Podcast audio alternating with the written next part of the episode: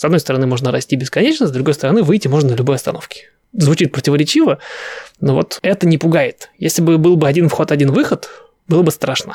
Если у этой дороги есть еще какие-то ответвления, э, тут уж главное, чтобы они не расслабляли еще, кроме всего прочего. Потому что цель, которая маячит, она прекрасна. Она пока далеко. Ну, было бы странно, ну и тогда что за романтика вот э, и в достижении этой цели, и там и жизни уже в ней, когда ты ее достиг. Если она вот тут близко, ты такой лапкой потрогал ее, и все хорошо. Ну нет, ну нет. Нужно до нее дойти. Мне еще понравилась сама возможность учиться, понимая зачем. Вот это вот то чувство, которого у меня раньше не было никогда. Э, я всю свою жизнь, малолетнюю особенно и студенческую, учился потому что надо. Это я сейчас понял тоже. Для меня это повод гордиться тобой.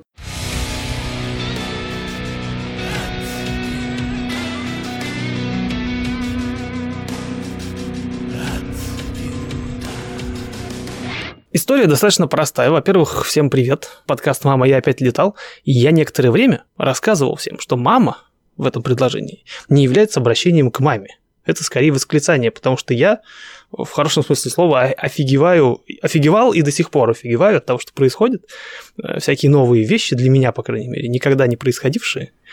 Но, э, как я и обещал, к 50-му нашему номерному, не считая всяких маленьких, эпизоду, я обещал, что он, этот эпизод должен быть э, особенным. Так вот, мама, я опять летал. Привет. Привет. А, я как раз и есть мама. Это есть та самая мама. Я, конечно, могу сказать, что это Ольга Владимировна, но вряд ли вы будете к ней по имени-отчеству когда-либо обращаться. В ближайшее, по крайней мере, время. И мы собрались, как ни странно, и как с большинством моих гостей собрались мы через океан потому что я все еще нахожусь у себя в гараже, а она где-то вот у себя в гараже? Нет, вообще не в гараже. Вообще не в гараже совершенно. Вот. И мы, э, пользуясь случаем, что прошло, во-первых, уже два с лишним года, полторы лицензии и 50 эпизодов подкаста, мы решили наконец-то сесть и хоть как-нибудь это все дело обсудить, по крайней мере, публично. Я вступлю немного в этот вот поток, ровно потому, что у меня сейчас было удивление. Э, друзья, оказывается, через океан не передаются смыслы. И когда я увидела, что подкасты, сначала, по-моему, это был не подкаст, а что-то другое, э, просто были подписи «Мама, я опять летал», я же, честно говоря, думала, что это прям обращено ко мне. А почему я так подумала? Да это простые совершенно вещи. Ну, потому что мы действительно лично не часто видимся. И я подумала так, что мой сын решил мне хоть каким-то образом сообщить, чем же он там в итоге занимается. И, в общем-то, он летает. И вот «Мама, я опять летал», «Мама, я опять летал», «Мама, я опять опять летал. Я вообще не думала, что здесь звучит «Мама, я опять летал». Вообще нет. То есть не этот смысл я себе. Я приняла на свой счет. Я думала, что ко мне это обращение. Только что прозвучало, что нет. Ну, в общем, для кого нет, а для меня да. Что бы я в своей жизни не делал, я рассказываю это тебе. А так получилось, что вот это все слышит э, чуть более э, расширенная аудитория. Понятно, что считывается оба смысла, но э, у меня внутри вот этот вот... Так как я разговариваю еще и с людьми, по большому счету, вот, но сегодня все меняется. Естественно, мама, я опять... Последний раз я опять катал, была история, по-моему, в, в Инстаграме, если я правильно помню. Мы, я начал наглеть и летать с пассажирами. И вообще позволять себе всякие... На, на мощном самолете, причем, да еще через Сан-Франциско, начал позволять себе штуки. Но началась история, конечно, естественно, давно.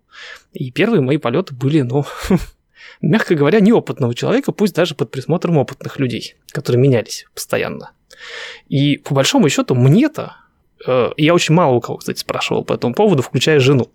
Но э, открою еще один секрет, который я до сегодняшнего дня, по-моему, никому не рассказывал. Я когда летаю на самолете, mm-hmm. кстати, это пошло еще с хоккея, на самом деле. Когда играл в хоккей, из тренировок еще, даже еще игр не было. Я когда заканчивал свои тренировки, а хоккей штука такая немножко опасная. Я жене всегда писал смс «Я жив». Причем через «Я», две буквы и краткое «А». Я жив. Это был такой код, э, который не требовал рассказывать, что все нормально, я нигде не поранился, не сломался, все со мной в порядке, буду продолжать жизнедеятельность в прежнем режиме. Когда я начал летать, эта традиция прижилась, как и in Примерно то же самое у меня получилось. Как бургеры в in после игры. Я пишу, типа, я, я сел. То есть такое же сообщение, только другого формата. Скажу по секрету, когда я начал быть рефери, я начал ей слать сообщение «Я реф». То есть вот такие вот у нас есть три события в жизни, после которых я отчитываюсь. Но отчитываюсь, потому что она сидит дома, ждет каждый раз, и она знает, что я именно сейчас куда-то полетел. Ну, а самолеты, они такие, что за них начинаешь переживать периодически. Потом она начала переживать все меньше, а традиция осталась. К чему я, собственно, говорю?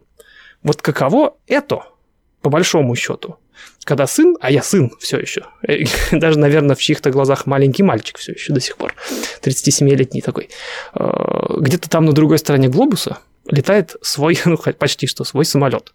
Вот оно как?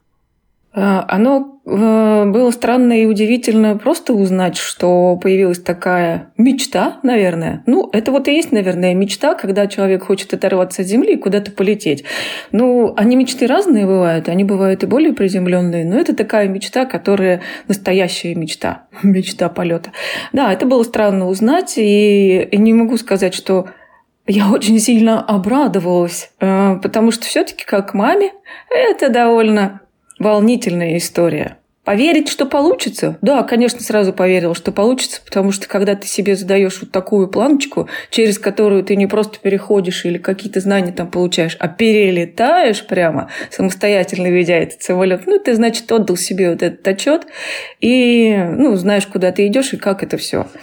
Э, я помню, что при первых разговорах я довольно серьезно и так по-взрослому расспрашивала, а это вообще что за дорога-то такая? А сколько там в этой дороге-то всего? Книжек, букв, э, чего там, формул, э, часов, я не знаю, ну, всего вот этого. И это был очень подробный ответ, и он меня успокоил тем, что, да, человек знает, ну, что за лестница там впереди, и что там в конце у него есть. Вот. А, но от этого легче-то не становится. И если бы я знала, например, что а, вот сейчас через пять минут взлетит, да, а вот должен был семь минут назад сесть, конечно же, я бы страшное дело как волновалась, поэтому я иногда ловлю себя на мысли о том, что, ой, наверное, где-то летит, наверное. А как же он это делает? А как вообще у него там? А, а как вообще он себя там ощущает вот внутри?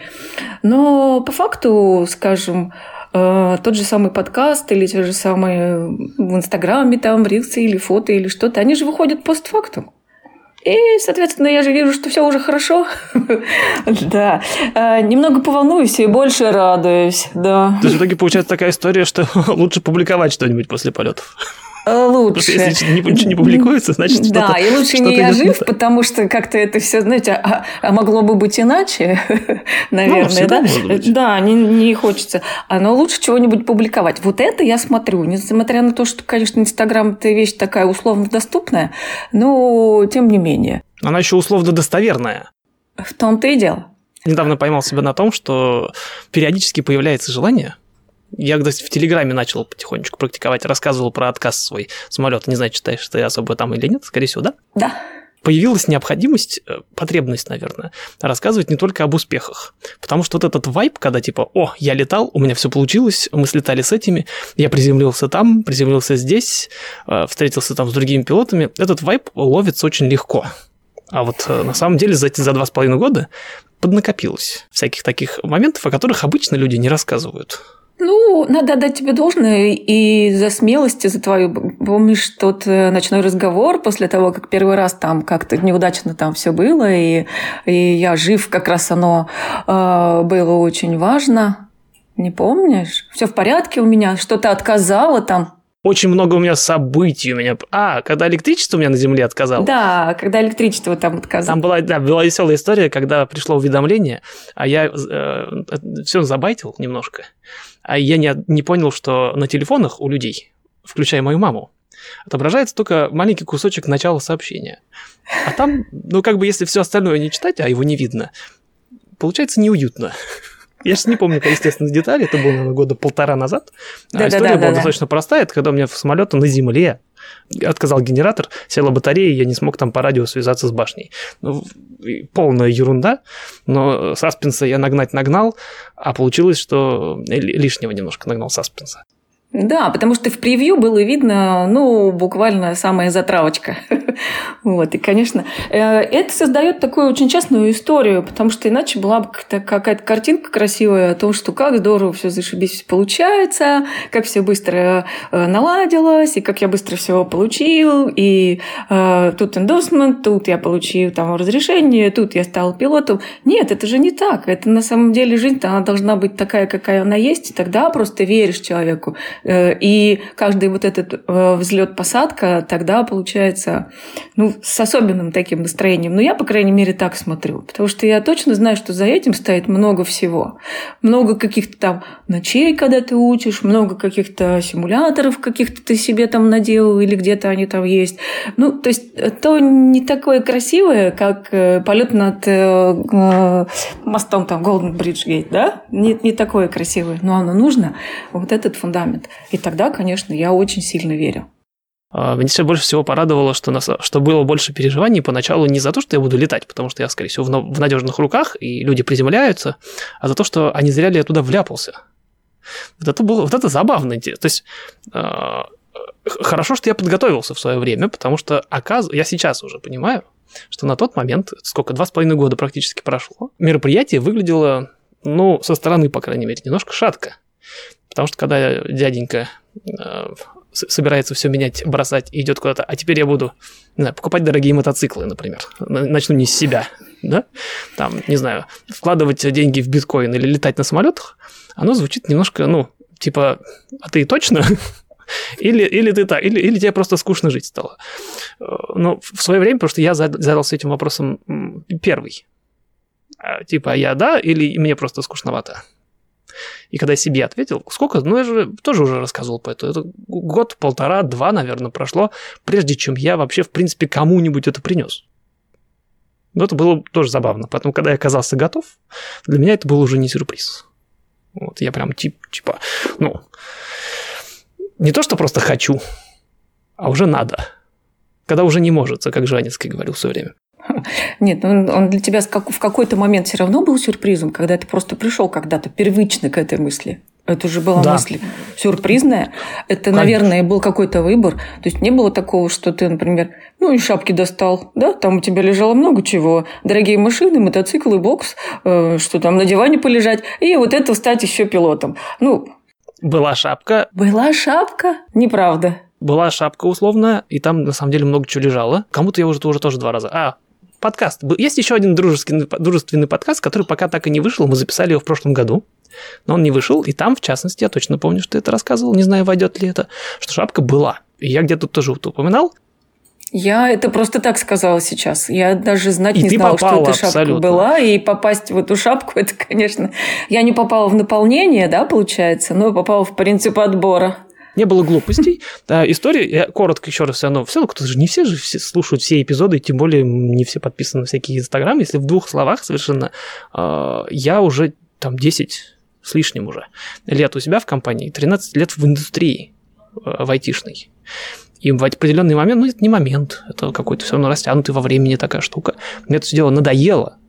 А, и понял я это, когда, ну, появилась не то чтобы необходимость, а какое-то все равно желание чего-то менять, а, например, компанию.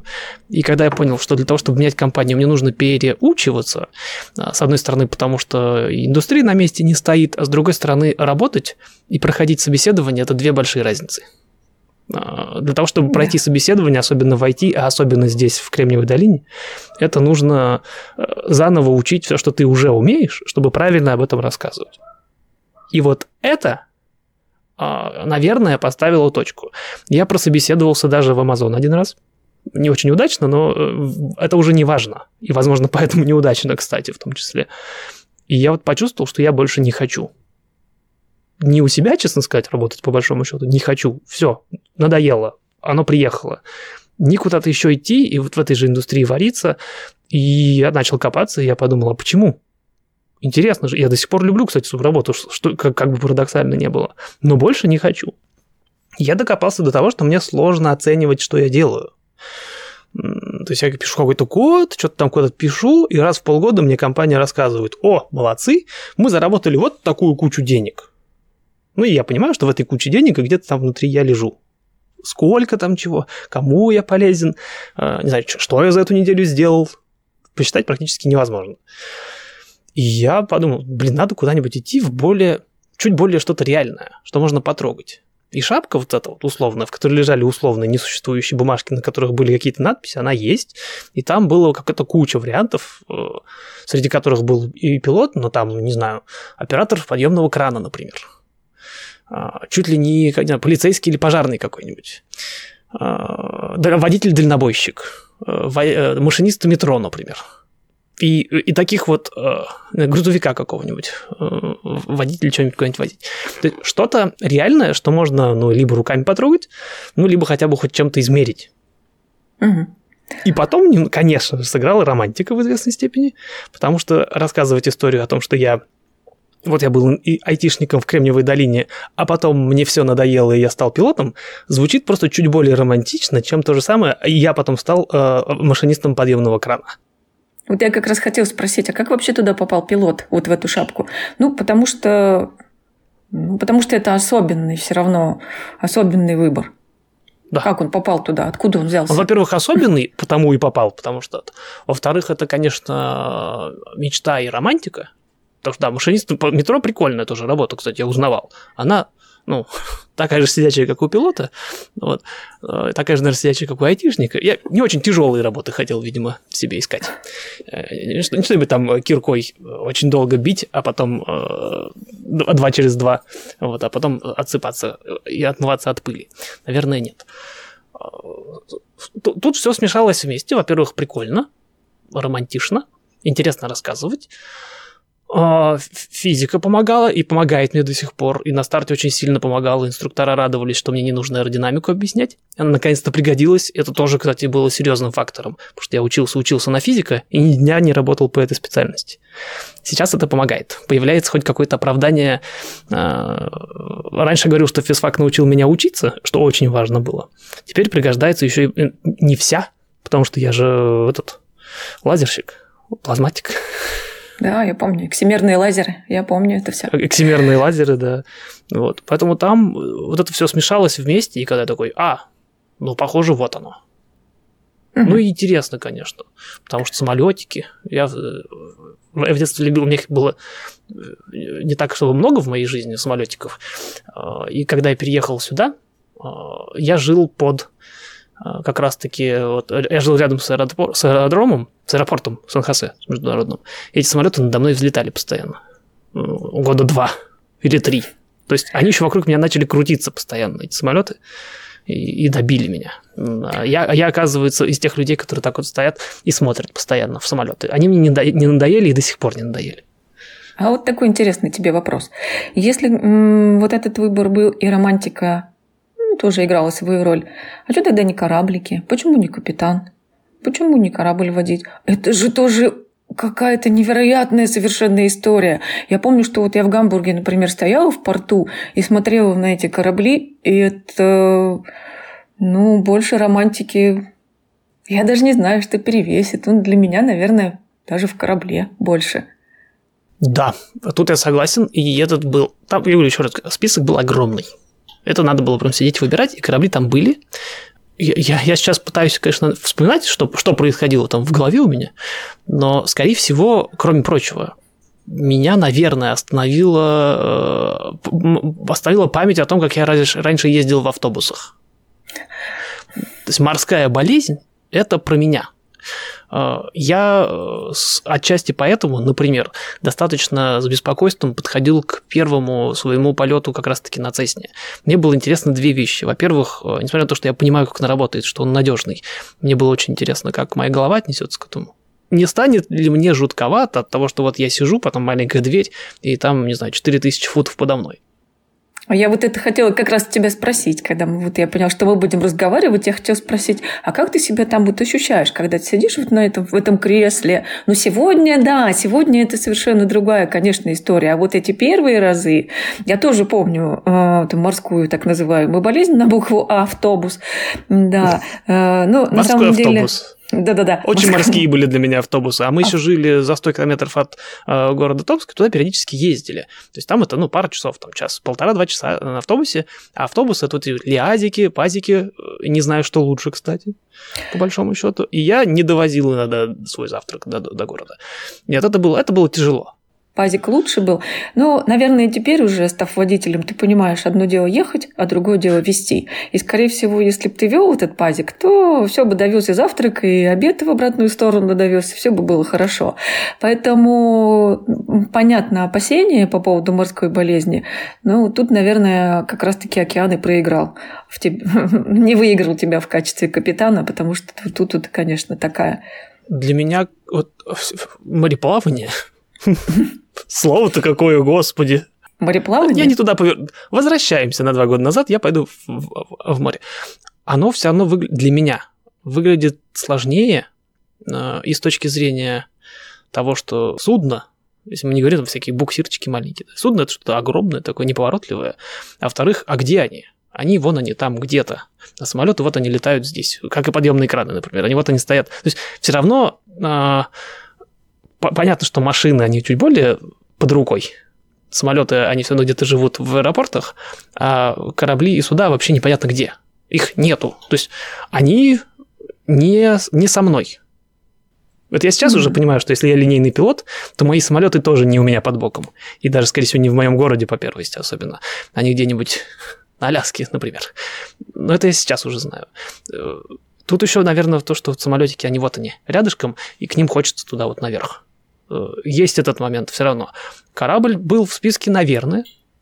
Не помню. До капитана, до капитана, ну там уже сложновато, их много да, было да. всяких разных там.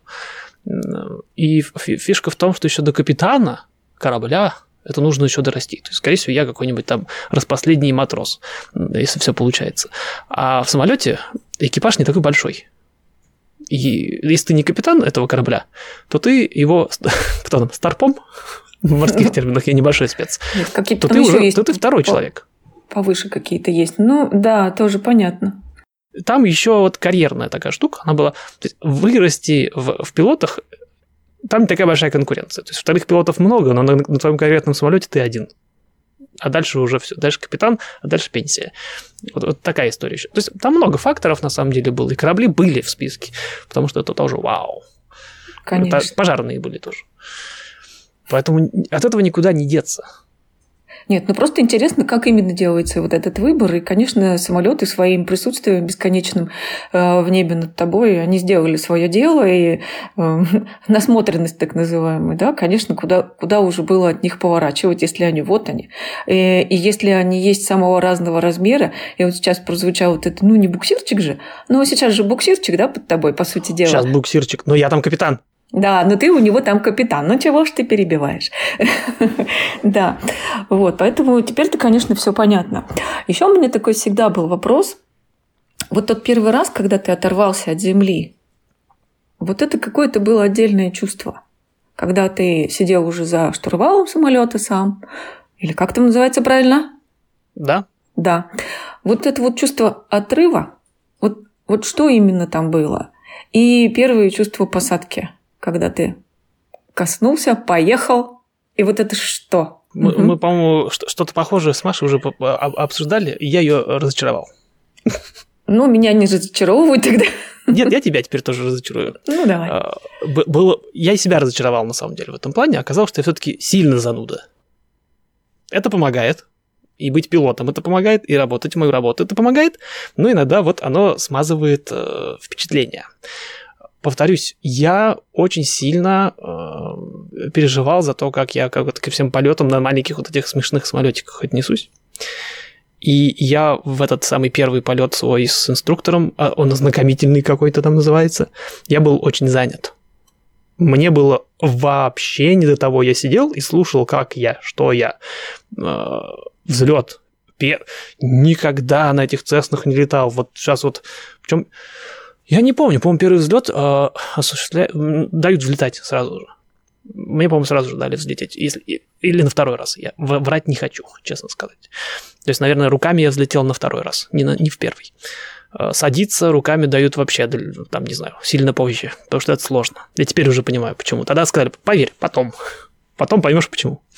Когда мне только начали учиться, э, учиться садиться на самолете обратно на полосу, я понял, почему, и правильно. То есть, скорее всего, взлетал, садился не я, а меня взлетали, садили. Самолет я давали рулить, но, как я сейчас уже понимаю, тоже не весь, потому что педальки я, естественно, никакие не нажимал, а их надо нажимать, например. Я был очень занят. Ну нет, я-то не про это спрашиваю. Я, как, я спрашиваю, когда ты сам его поднял, когда ты сам его посадил. Это же совершенно разные вещи. Да, я когда сидел до этого, еще смотрел всякие видеоролики, сейчас же много всего. Угу. Причем даже достаточно давно есть очень старые ролики, и в том числе э, записи того, как разные совсем люди в свои первые полеты сольные, я так теперь понял уже вопрос про них, э, летают. И я типа, о, интересно, а как я? а как у меня?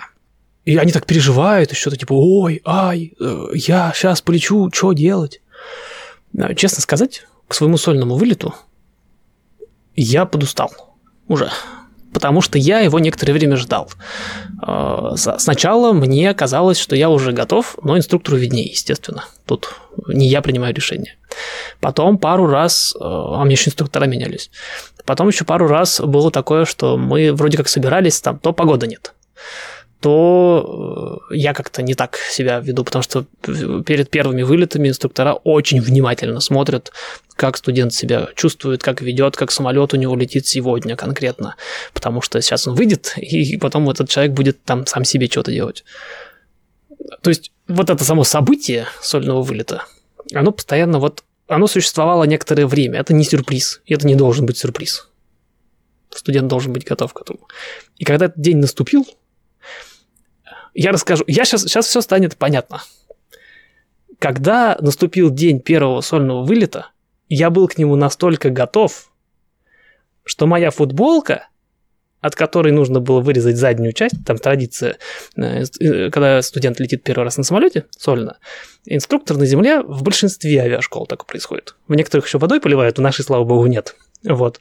Инструктор отрезает заднюю часть футболки это был знак. Раньше учились на старых самолетах, инструктор сидел за студентом, и ни радио толком не было, ничего, и он давал указания, дергая его за одежду сзади. Типа направо поверни, там побыстрее, помедленней.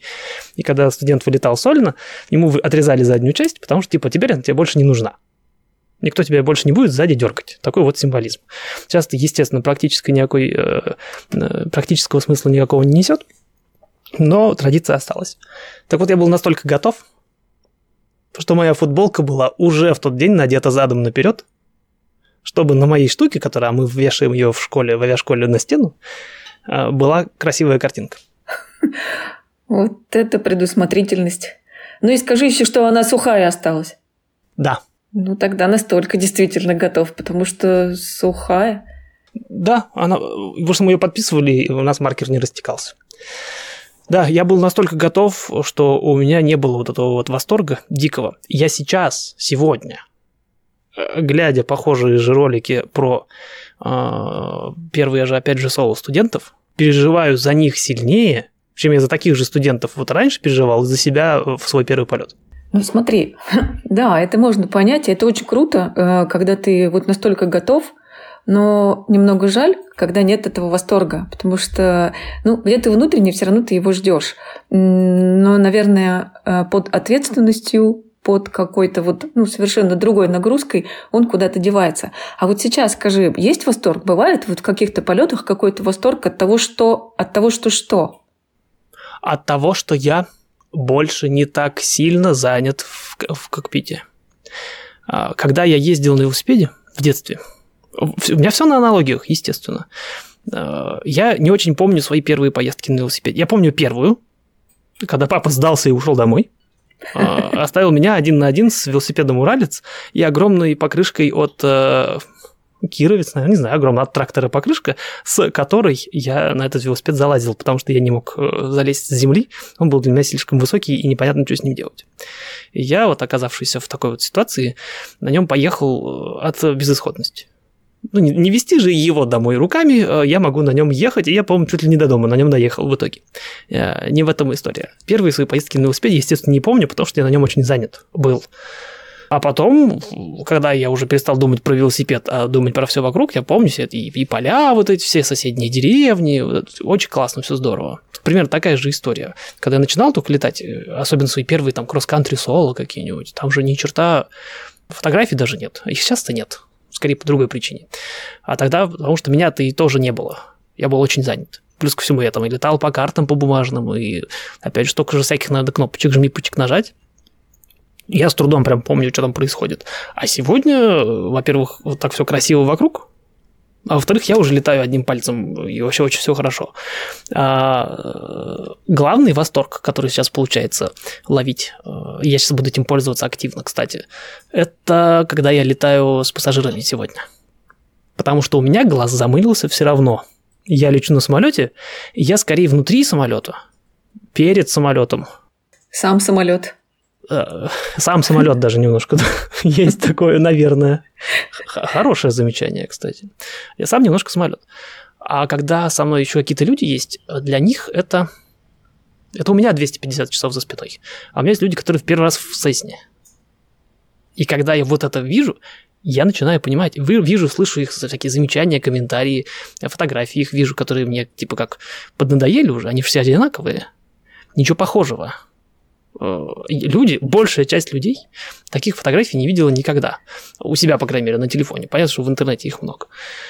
Я начинаю слышать и видеть вот это вот отношение. Конечно, это очень круто. я начинаю понимать, а я в специальном месте нахожусь.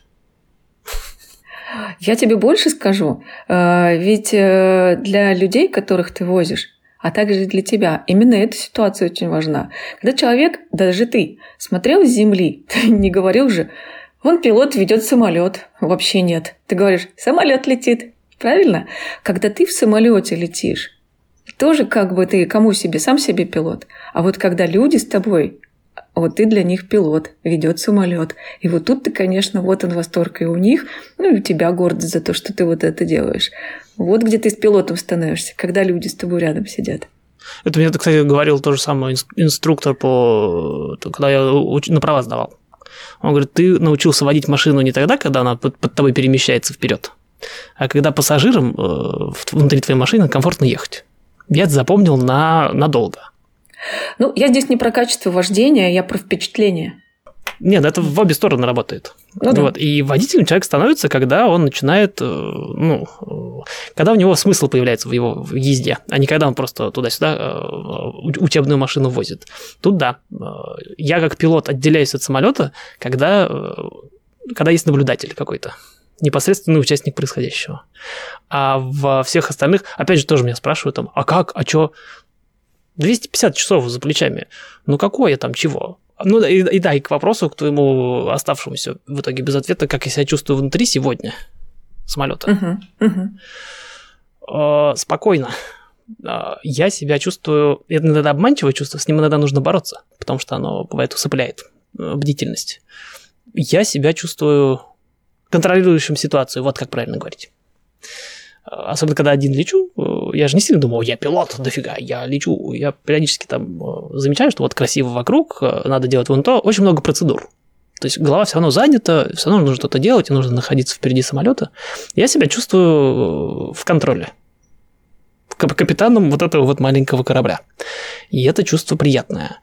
Не было пока такого, наверное, а будет никто не застрахован. Когда бы я чувствовал себя неуютно, некомфортно и опасно. Но я, честно сказать, э, сам кузнец своего счастья, я перестраховываюсь постоянно. Как это понять? Ну, я не лезу ни в какие ситуации, которые мне не нравятся. Самый показательный, наверное, пример о том, что, типа, если пилот вот заходит на посадку, он на самом деле заходит не на посадку, а всеми силами готовится уходить на второй круг. Если mm. в этом в процессе подготовки, тщательнейшей подготовки к уходу на второй круг самолет еще и садится и никуда дальше не уходит, то это отличный бонус. Нельзя стараться досадить, посадить самолет. Посадить самолет так себе цель для пилота. А какая цель? Быть готовым ко всему. Качественно, красиво, безопасно уйти на второй круг. Слушай, ты мне сейчас вот объяснил кое-что, потому что ну, достаточно много летал пассажиров в пассажирских самолетах. И да, были такие ситуации, не один раз, и не два, когда он уходил на второй круг. И я думаю, ну надо же, как ты прям как знал прямо. То есть никто Знал. ничего не почувствовал, а просто он пошел на второй круг и на третий даже был такой случай. Ну, то есть он всегда вот так к этому готов. Он не к посадке абсолютно готовится, а готовится к тому, что да, в этот раз, возможно, можно будет и, и, и сесть. Удивительные дела. Меня, по крайней мере, учили именно так, да. Ну, наверное, их тоже так учили, потому что я вот это, это чувство э, поймала несколько раз, думаю, ну, ну надо же, какая удивительная готовность к тому, что нужно было уйти. Хотя ничего не предвещало. Для меня это был огромный сюрприз. Э, то есть никогда, я не знаю, как это чувствуется, все по-разному все налетают. Для меня это... Я никогда особо не задумывался, будучи пассажиром. Я не так много летал, на самом деле. И, но по себе я понимаю одно. Я на посадке максимально готов к тому, что вот сейчас я дальше буду полечу. Вот, вот это для меня было открытие. Когда меня это научили, и когда моя голова научилась так работать, сегодня для меня это, ну, типа, само собой, естественно. Да тогда это для меня было сюрпризом, что я не сажаю самолет. Да, я делаю все так, чтобы он сел, то есть там много еще параметров, там я захожу по правильной глиссаде, там скорости, там туда-сюда закрылки, там много всего. Но вот в самом-самом конце я уже скорее не сажу самолет, не сажаю. Я всеми силами ищу причины, по которым его не нужно сажать. Если я их не нахожу, он у меня садится. Очень круто. Очень интересно. Ну, вообще он сам сядет не было таких самолетов, которые не вернулись бы на Землю. Все, все сажались. Увести его от Земли – это отдельная вот уже э, история. И на самом деле э, начинается все гораздо раньше. Э, прежде чем я куда бы то ни было лечу один, в том числе один, а, а тем более с пассажирами, утро или вечер предыдущего дня, в зависимости от того, какое там время, достаточно серьезное время, около часа, я трачу именно на то, чтобы понять, почему именно мы вот завтра или там через несколько часов не полетим. Ну, тоже как будто бы еще раз на второй круг придется заходить, а не садиться. Это понятно. Вот это очень правильный подход. Угу. Если я не нахожу, почему мы не летим вот следующий полет, тогда мы вот летим.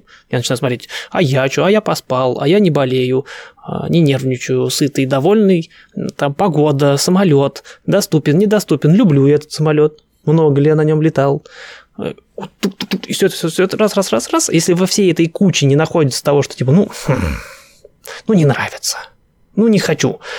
Я себя, грубо говоря, как психолог говорит, я себя не вижу в самолете сегодня.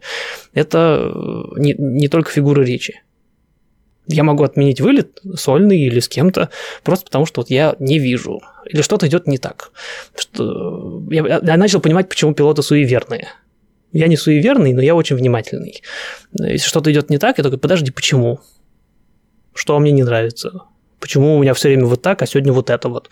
Почему вылазит? Почему нервничаю? А, может, не надо лететь никуда. И вот если я не нахожу причин, тогда уже я или мы, там в зависимости от, мы тогда летим.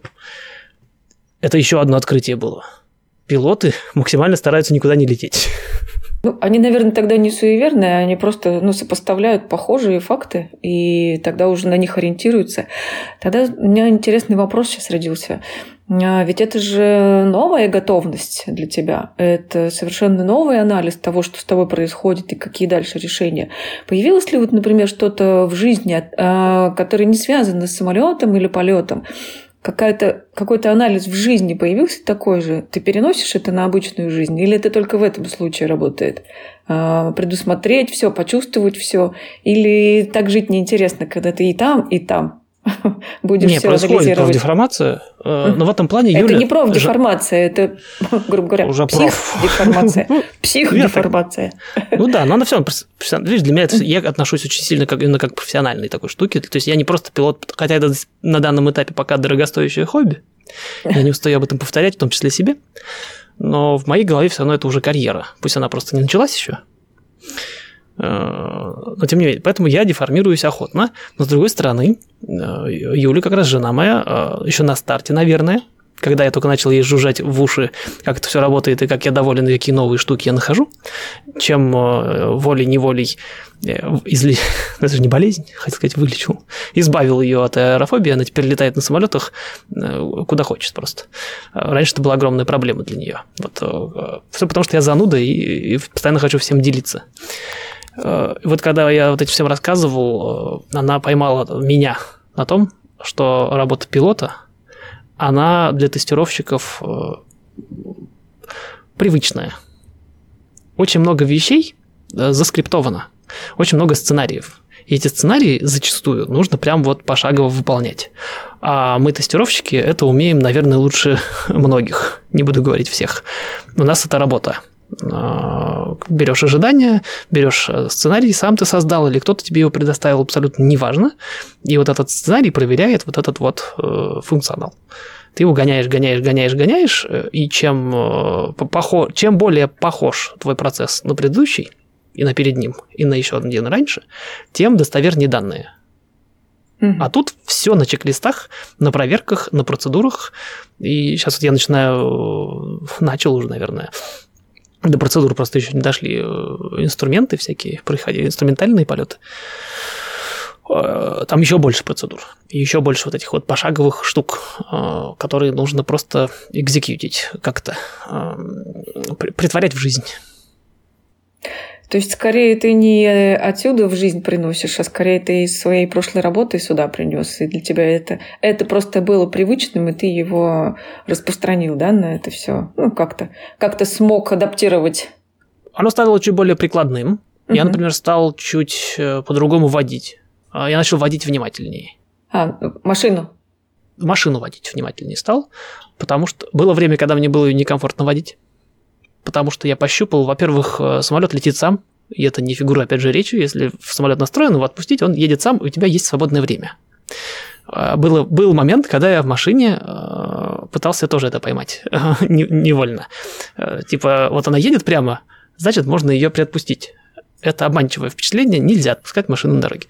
А самолет можно самолет можно отпустить, вот просто и он будет некоторое время лететь сам по себе. Следить за ним надо, там педальчиками поднажимать, но вот там, не знаю, карту достать, попить, э, что-то еще там поделать, вполне себе можно. Это было скорее негативное последствие.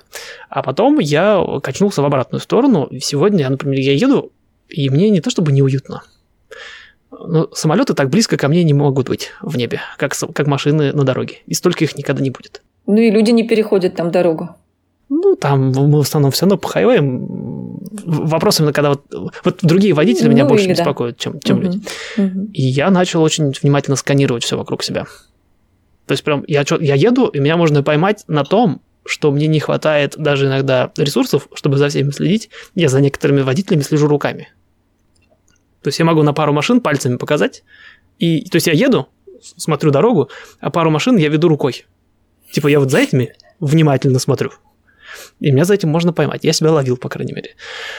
Я начал ездить на машине очень сильно снаружи машины. Прям вот, ну, максимально.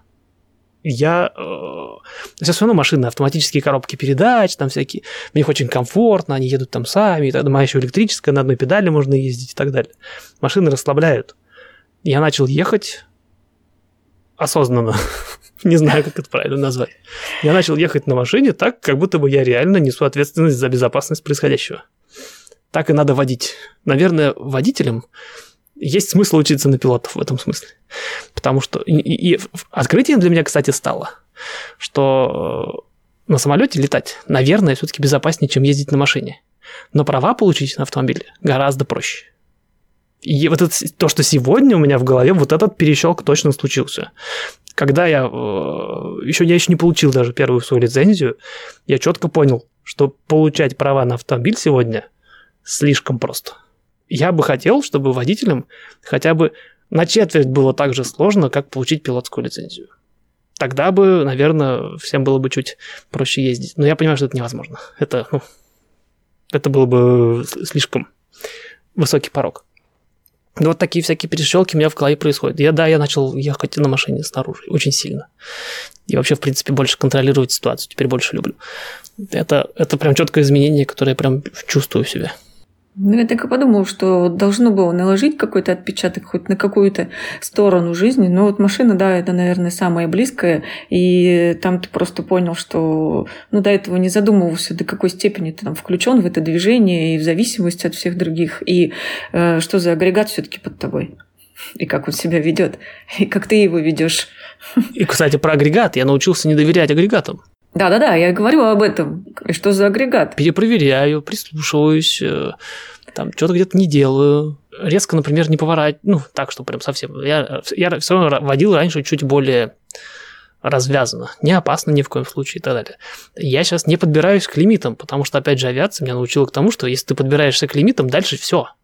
Ну, то есть дальше ничего нет за ними. Они не дураки, их придумали. Езжу на, в, в дождь на полном приводе, чтобы у меня на заднем приводе э, не мотало задницу. Заднюю часть машины, в смысле, имею в виду. Какие вот такие мелочи. Раньше так и не делал. Я... Не задумывался, да, об этом? Ну, Едет там, во-первых, у меня на машине была проблема ездить на полном приводе по асфальту, потому что там с передней подвеской какая-то была беда в том смысле, что там э, как-то не отрабатывало, не знаю, как там все это работает. Короче, рулевое управление-то страдало очень сильно, а на этом они переработали, и это стало возможным. Не буду вдаваться в технические детали сейчас. А во-вторых, да, ну как-то ну, не задумывался. Она едет и едет. Потому что машины, вот они, они, их много. Опять же, э, с другой стороны, если подойти. А, они обыденность. А, вон сколько народу ездит, ничего не происходит. Э, я сейчас уже понимаю, что это скорее везение, наверное, и инфраструктура. То есть они настолько загнаны вот эти в дороги, что ну а куда они денутся? Они даже если врезаются, они врезаются преимущественно в друг в друга, потому что их там очень вот много. Все, но чем дальше от дороги, тем их меньше. А самолеты, они везде. И это было тоже очень сложно привыкнуть. Я лечу на самолете, никого нет. Ну, пусто, пре- пре- преимущественно. Не как на дороге. Но при этом эти самолеты везде, ну, они могут быть где угодно. В этом плане дорога немножко расслабляет, потому что вот они здесь вот есть, они все у тебя сконцентрированы, ты их всех видишь, и они тебе все мешают. Вот они. Самолетов нет. Но они постоянно где-то вот существуют, как суслик. Суслика видишь, нет, а он есть. Вот это самолеты. И к этому привыкнуть сложновато, потому что э, иметь в виду то, чего ты не видишь, человеческий мозг с трудом может. Сейчас купил себе железяку, она мне рисует на карте самолеты.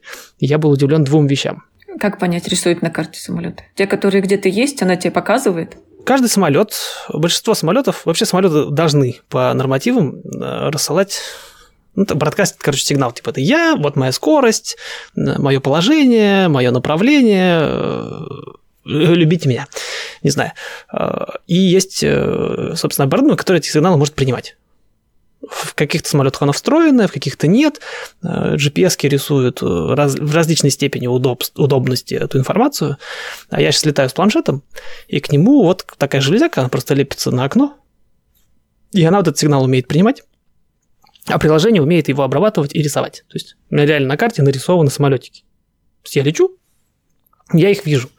Так вот, меня приятно и неприятно удивили две вещи. Во-первых, я был обрадован тому, насколько я действительно много вижу самолетов. То есть я их выцепляю, смотрю на карту, вот они есть. Это радовало, да? Ну, естественно, радость. То есть я, у меня появляется... Это сложновато. Самолет, который предоставля... представляет уже некоторую, если не угрозу, то некоторое беспокойство, это маленькая точечка. Все равно. Он все равно достаточно далеко. Его надо выцепить еще, умудриться. Меня порадовало то, что я выцепляю достаточно много самолетов. Но насторожило, что примерно такое же количество я не выцепляю. Почему? Когда я впервые подключал эту железяку и полетел, я, я летел именно тестировать, как она работает, поэтому недалеко, по округе, я был некоторые, несколько удивлен, сколько на самом деле вокруг меня самолетов. Их несколько больше, чем я ожидал. То есть я из них вижу примерно половину. Ну, а ты вот летишь, ты понимаешь, да, что у тебя какая-то там своя траектория, и она относительно ну давай про безопасность тоже упустим, она относительно угу. проложена для тебя, скажем. Или ты летишь, она совершенно свободна, и ты должен обращать внимание на то, сколько видимых и тем более невидимых самолетов вокруг, каким-то образом там лавировать, лавировать, да, между ними, да так, не вылавировать, как говорится. Да. И, нет, и вылавировать все-таки.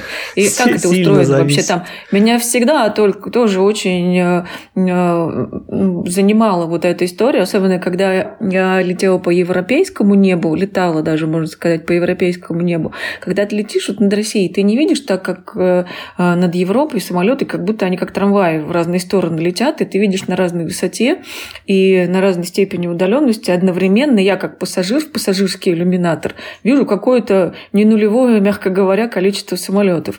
И вот я думаю, а не как вообще вот это, э, как это устроены вот эти воздушные пути, как они регулируются и между большими и маленькими, ну, я примерно понимаю, как. Ну, примерно маленькие туда не летают, например. Вот. Ну, вообще, как, как, какие принципы этого разделения этих дорог, которых нет? Дороги есть. Это тоже был сюрприз. Но она, по большому счету, зависит от того, что происходит и кто куда летит. Не знаю, откуда начинать, сверху или снизу. Давай снизу. Если снизу, то маленький самолетик, по большому счету, может лететь куда хочет. Более того, моя Цесна условная, в общем случае, может даже по радио ни с кем не разговаривать. Ну, в смысле, я в ней. А, она-то и сама толком не умеет ничего по радио разговаривать. А, я могу сесть в самолет, более того, еще более снизу. Есть аэродромы, на которых нету башен, нету никаких контроллеров. А, пилоты буквально у них есть, э, ну все, у этого есть режимы работы, там какие-то процедуры к этому аэродрому привязаны, включая частоты, радиочастоты, на которых можно работать, и пилоты на этих частотах, ну, как-то друг с другом договариваются. Э, если не вдаваться в, совсем уже в фразеологию, то они фактически говорят друг другу, сейчас я взлетаю, теперь я взлетаю. Ой, а я пока ты взлетаешь, вот тут вот буду ждать. Вот, ты взлетел, ой, я вижу, что полоса свободна, теперь я сажусь, например а другой человек говорит, о, а я от вас за 10 миль с северо-востока лечу, два раза сяду и улечу. То есть люди друг друга просто держат в курсе, как что происходит. И вот тут очень важно, опять же, не каждый самолет умеет принимать вот это вот DSB in, то, то что мы только что при, обсудили, информацию о трафике, например. Не каждый самолет это умеет принимать и отображать.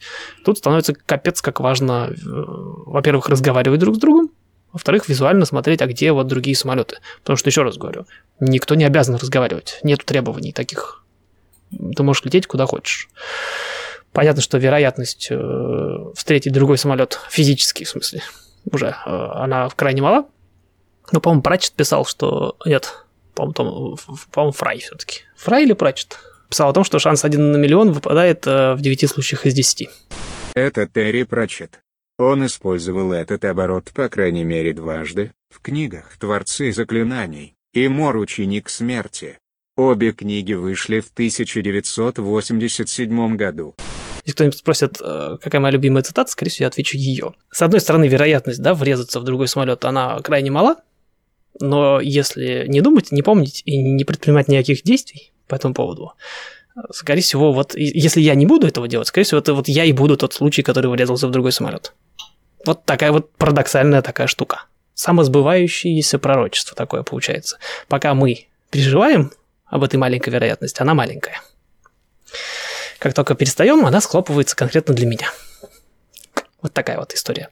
Поэтому да, здесь на этом нижнем уровне это исключительно вот все глазами, э, руками. Потом можно, например, взять какой-нибудь flight following, когда вот эти уже э, диспетчера же есть не только в, в, в аэропортах, на аэродромах. А, у каждого аэродрома, особенно крупного, нашего, например, нет, естественно, а у какого-нибудь Санхаса уже есть. Уже есть свой, по-русски, по-моему, называется подход. У нас называется approach. То есть есть э, контроллер, а в случае Санхаса их несколько секторов, которые контролируют пространство вокруг него. Оно где-то заканчивается, естественно, наступает место, которое уже никем так не контролируется, хотя покрывается радарами. Радары еще есть. Но есть еще сверху все это накрывается центрами. То есть у нас есть Окленд-центр. Он накрывает все от, от нас, по-моему, и чуть ли не до самого Лос-Анджелеса. То есть, ну, достаточно серьезную такую вот площадь, и они уже на своих радарах видят еще больше народу. И если я лечу визуально и беру при этом вот этот вот flight following, фактически это, э, не знаю, как по-русски называется у российских пилотов, русскоговорящих, это что-то типа сопровождения – я все еще лечу визуально, я лечу куда хочу, по большому счету.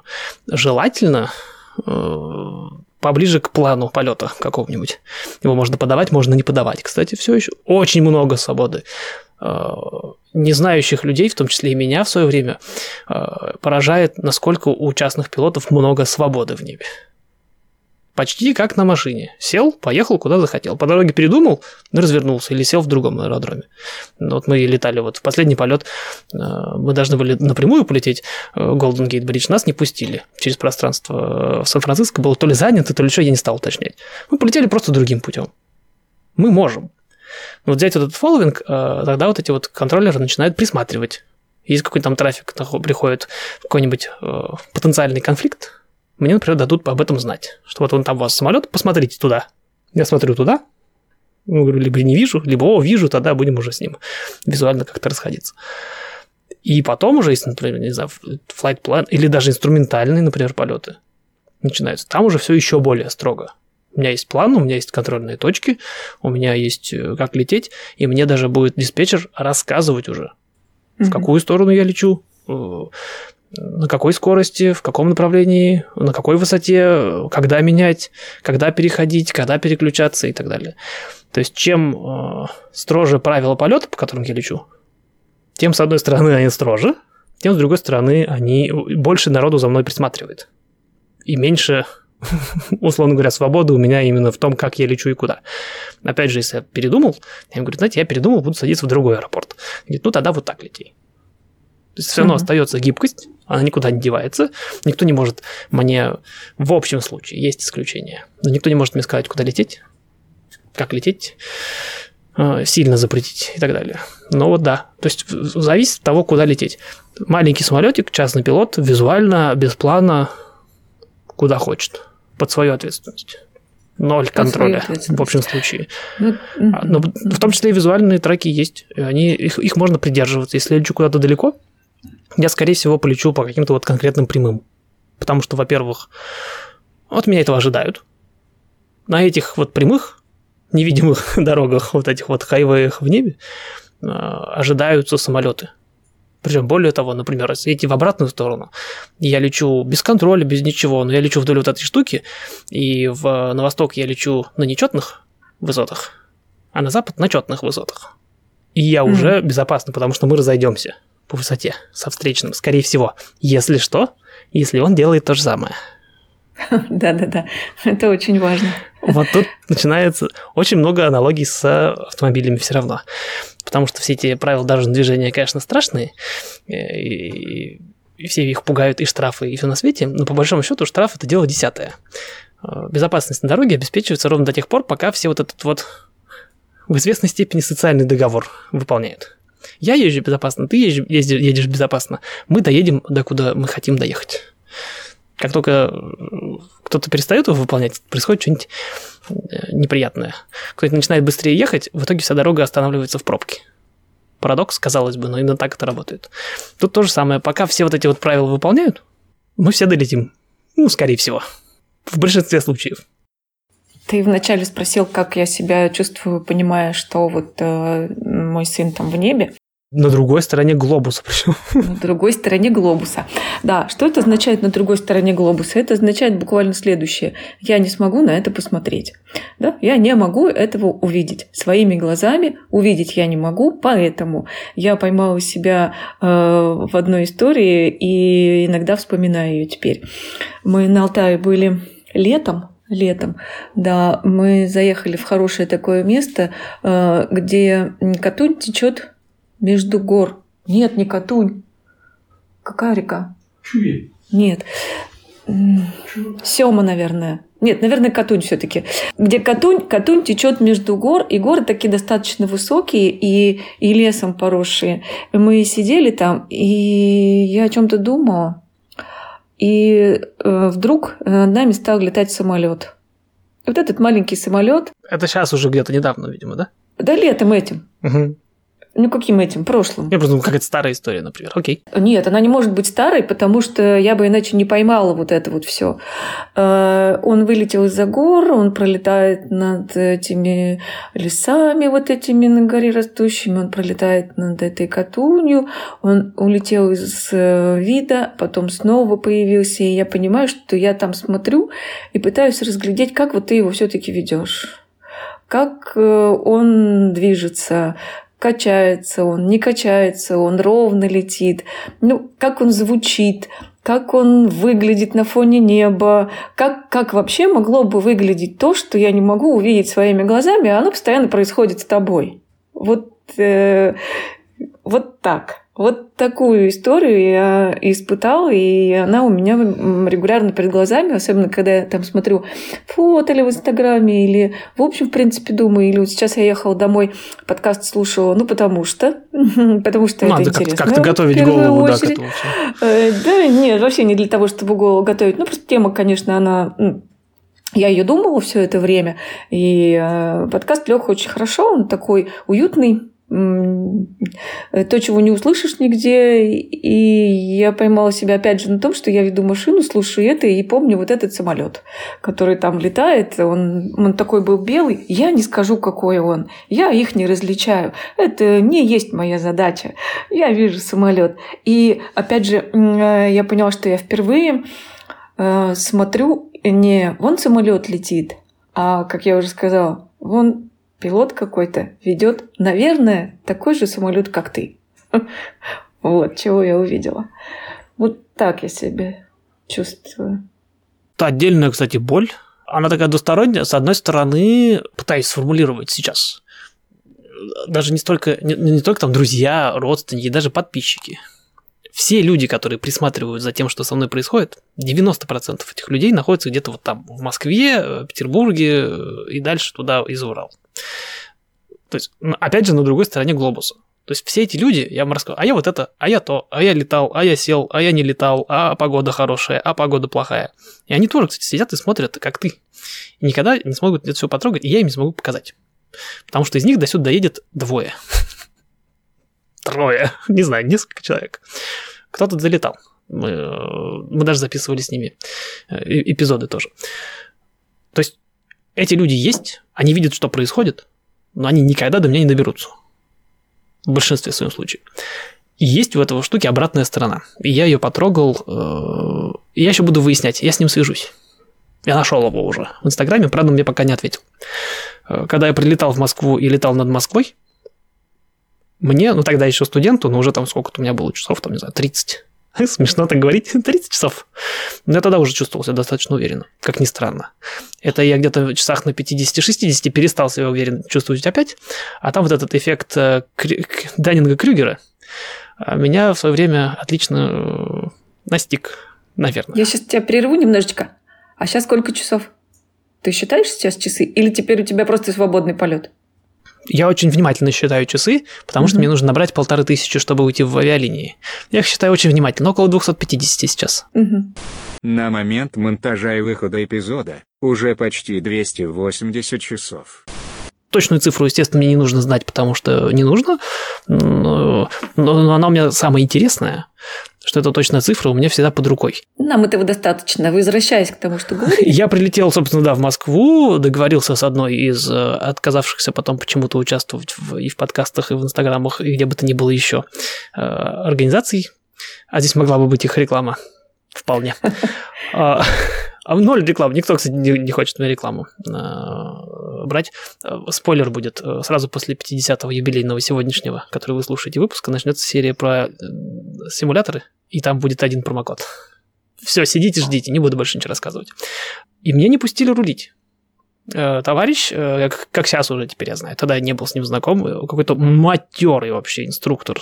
Он работал в Москве, сейчас работает под Петербургом. Мы с ним летали вдоль, вокруг МКАДа, очень красиво, очень здорово, но он меня посадил направо и не дал порулить, сославшись на какой-то закон. Если это была не его инициатива, а действительно по какой-то причине мне, как пилоту, видимо, иностранному, тогда еще к тому же еще и студенту, повторюсь, нельзя рулить самолетом, то я и прилетев, и каким-то образом попав в самолет, я, наверное, не смогу просто взять и покатать кого-то на самолете. То есть ни здесь, ни там, из тех людей, которым я реально бы не в обиду тем пассажирам, которые уже потихонечку со мной катаются. Вам я тоже очень сильно хочу показать все, что я показываю. И получаю искреннее удовольствие. Но есть еще огромное количество людей, которым бы я, я бы катал бы каждый день. Но ни здесь, ни там. Это почти невозможно. И вот это такая немножечко обидная штука.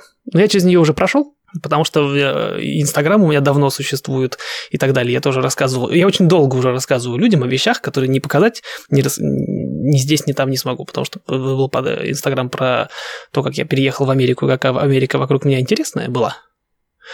Был такой период. Он потом заглох потихонечку, ожидаем, потому что глаз начал замыливаться. Я прошел через то же самое. Я вот показываю вот картинки, и это все. Больше я ничего не могу показать. Я показывал людям Сан-Франциско. Сколько? Трем человекам в итоге.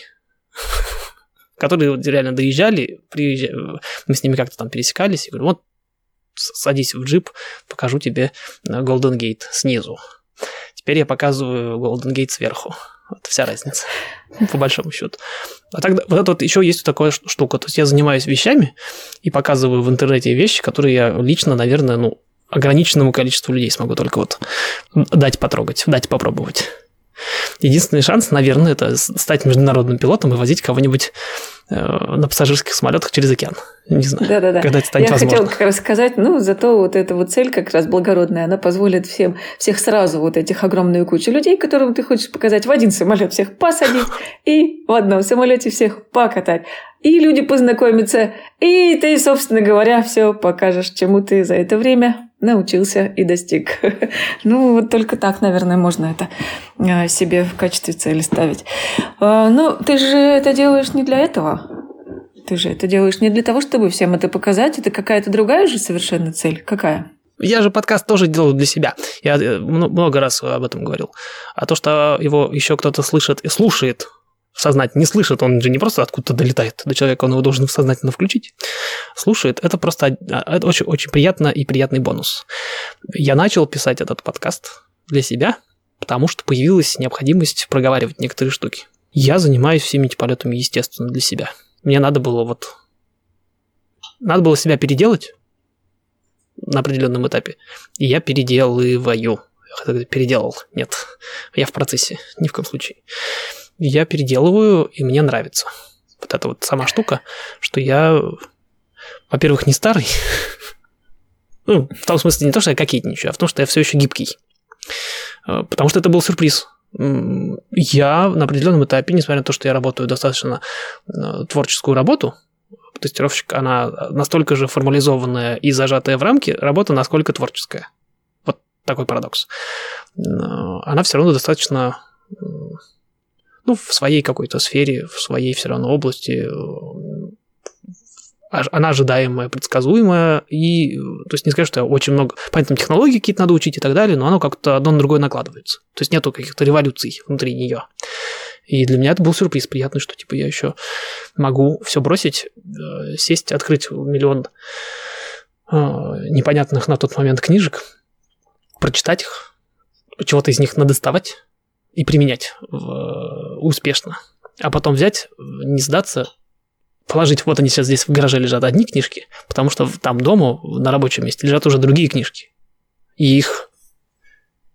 Я сейчас смотрю... Ну, тут, тут я просто много лишних набрал в первый раз. Их поменьше, но по информации их больше даже, чем в прошлый раз. И я типа сейчас еще раз в ту же лужу наступлю другой ногой, и, и все равно буду этим заниматься. А когда это закончу, придется еще раз так же сделать, как минимум два раза.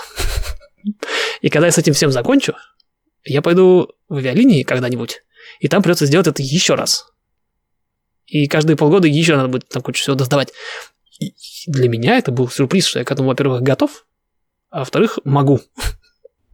А ты прямо готов вот на всю вот эту дорогу, прямо вот до того, что ты говоришь, и еще раз, и еще раз, и еще каждые полгода. Ну, то есть вот эту, да, ты идешь прямо до конечной цели. Не, не как повезет, ну, здорово, если получится, но вот тут вот у меня в промежутке есть то, к чему я, собственно говоря, о, точно приду, и там мне, в принципе, будет нравиться. Или нет, или это не так устроено у тебя в голове. Это была одна из причин, по которой я эту дорогу, когда я ее разузнал, как она работает, mm-hmm Э, почему я ее выбрал? С одной стороны, да. В конце пирог, торт со свечками. Я в авиалиниях летаю э, там, вторым пилотом, капитаном, уже не важно. Там, если ты сел в самолет, ты в нем уже летишь. И долетишь рано или поздно. Э, то есть эта цель, она, конечно, да, она маячит, она будет, стремиться нужно к ней, стремлюсь туда. Но почему я начал вообще все это дело? У этой карьеры, я, я уже называю это карьерой, хотя, ну, хотя, наверное, быть частным пилотом это тоже какая-то карьерная ступенька. У нее куча точек выхода. То есть, если я на этапе получения лицензии частного пилота вдруг внезапно решил бы, ну и все, хватит, я пытаюсь откусить больше, чем могу проживать. Э, это тяжело, э, хоть и интересно. Я, наверное, все. Это отличная точка выхода была бы. Теперь уже была бы. У меня были опасения, что я могу выйти там, на этой остановке я бы имел возможность летать самолеты, брать там каких-нибудь людей на борт, показывать им вот всякие места вокруг, э, не знаю, какие тут поездки планировать, в которых, внутри которых я, например, лечу на самолете на место назначения. Может быть, купить свой самолет в итоге. Сейчас я всем люблю говорить, что мне он не нужен, потому что у меня планы. Если я купил самолет, значит, что-то в моем плане пошло не так, обычно я говорю. Сегодня. Что будет завтра, я, честно сказать, не знаю. Потом, например, сейчас я на инструментальный рейтинг учусь. Я его получу, и в теории, опять же, я не собираюсь этим заниматься, я могу выйти там. Я частный пилот с инструментальным рейтингом. У меня огромное, получается, во-первых, допуски очень большие, а во-вторых, я могу уже как частный пилот, там, я не знаю, чуть ли не благотворительные какие-то полеты выполнять, потому что к тому времени у меня будет уже очень много часов налетано. Там есть всякие миссии, которым нужны, нужны пилоты. Им не платят, а, но они приносят пользу, там, перевозят там, больных там, из одной больницы в другую, например. Очень нужны mm-hmm. такие пилоты, их постоянно ищут здесь. Я, наверное, mm-hmm. поучаствую в этой программе рано или поздно. Можно на арендованных самолетах это делать, никаких проблем нет. Вот. Потом, например, допустим, я получаю коммерческого пилота лицензию и летаю там что-нибудь не очень большое. Где-нибудь там поработаю, понеработаю, понаберу там каких-нибудь там 500-800 часов, как раз то, что мы с Мадиной в прошлых выпусках обсуждали где-нибудь в коммерческий джет сяду, вправо, левое, неважно, там уже, там уже процесс идет внутри кресла, и летаю в них. Угу. Хорошая точка выхода, ну, приемлемая, вполне себе. В зависимости от компании, они там и работают, и летают много, и все на свете. Могу остаться инструктором. Могу полетать там, вернуться в инструкторы. Могу все бросить и вернуться в IT. И остаться с этим, с пилотскими всякими удостоверениями и возможностью на всем этом деле летать. Это я сейчас только что понял. Не только в точке выхода есть, но и точке возврата. То есть я могу еще и откатываться. То есть это такая карьера, в которой вот можно остановиться в любом месте, такой, типа, ну вот я типа устал здесь. И поэтому я ни в коем случае не исключаю. Цель, да, уйти в авиалинии, набрать полторы тысячи часов, уйти в авиалинии и летать на больших красивых самолетиках. Сначала на маленьких больших самолетиках, типа они большие, но среди них они маленькие еще. Такие Цесны среди Боингов. Вот. Потом на побольше там, потом из региональных там в каких-нибудь более большие, потому что международные, не знаю. Расти можно бесконечно. С одной стороны, можно расти бесконечно, с другой стороны, выйти можно на любой остановке. Звучит противоречиво, но вот э, это не пугает. Если бы был бы один вход, один выход, было бы страшно. Да, я вот об этом и спрашиваю. То есть, если у этой дороги есть еще какие-то ответвления, э, тут уж главное, чтобы они не расслабляли. еще, кроме всего прочего, потому что все-таки пока та цель, которая маячит, она далеко. Зачем слово пока не знаю, зачем она у меня прозвучала, потому что цель, которая маячит, она прекрасна. Да, но она далеко, она пока далеко. Ну, было бы странно, ну и тогда что за романтика вот э, и в достижении этой цели, и там и жизни уже в ней, когда ты ее достиг. Если она вот тут близко, ты только лапкой потрогал ее и все хорошо. Ну нет, ну нет. Нужно до нее дойти. Мне еще понравилась сама возможность учиться, понимая зачем. Вот это вот то чувство, которого у меня раньше не было никогда. Э, я всю свою жизнь, э, малолетнюю особенно и студенческую, учился потому что надо. Это я сейчас понял тоже.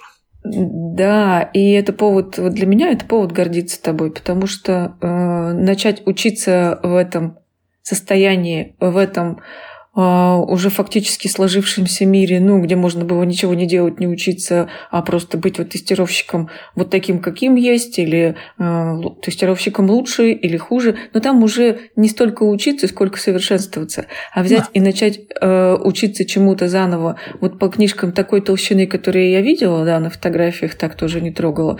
Ну, это прямо повод для гордости для меня, как для матери для мамы, у которой сын опять летал. Ну, правда, это тоже не кокетство никакое, потому что, ну, э, достаточно небольшое количество людей в этом, прости господи за эти слова, возрасте а, начинают жизнь с нуля, поворачивают ее прям круто-круто и начинают а, учить с алфавита. Ну, фактически, фигурально да. выражаясь, да, фактически с алфавита и с э, цифрового ряда. Вот. Поэтому я невероятно горжусь тем, что и начата, и пройдена такая огромная дорога, в которой уже можно получать практически то удовольствие, ну, к которому ты э, стремился, по крайней мере, хотя бы то первичное удовольствие э, захотеть пойти э, самолет, э, хотел сказать, забук, да? Так надо же говорить.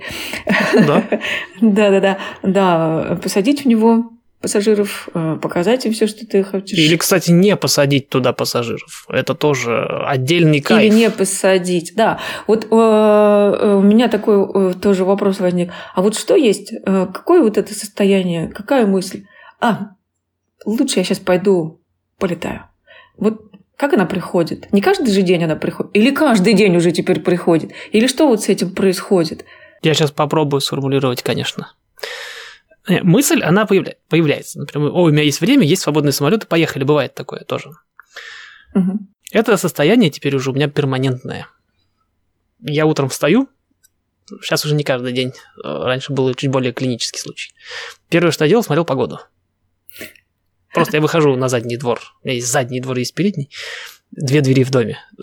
Это отдельная история. Я никогда раньше думал, как так может быть в доме две двери? Сейчас я в нем живу. Вот. А, я выхожу на задний, на заднее крыльцо свое, смотрю, вот внимательно смотрю на небо. Как там что? Какого типа там облака? Откуда ветер дует?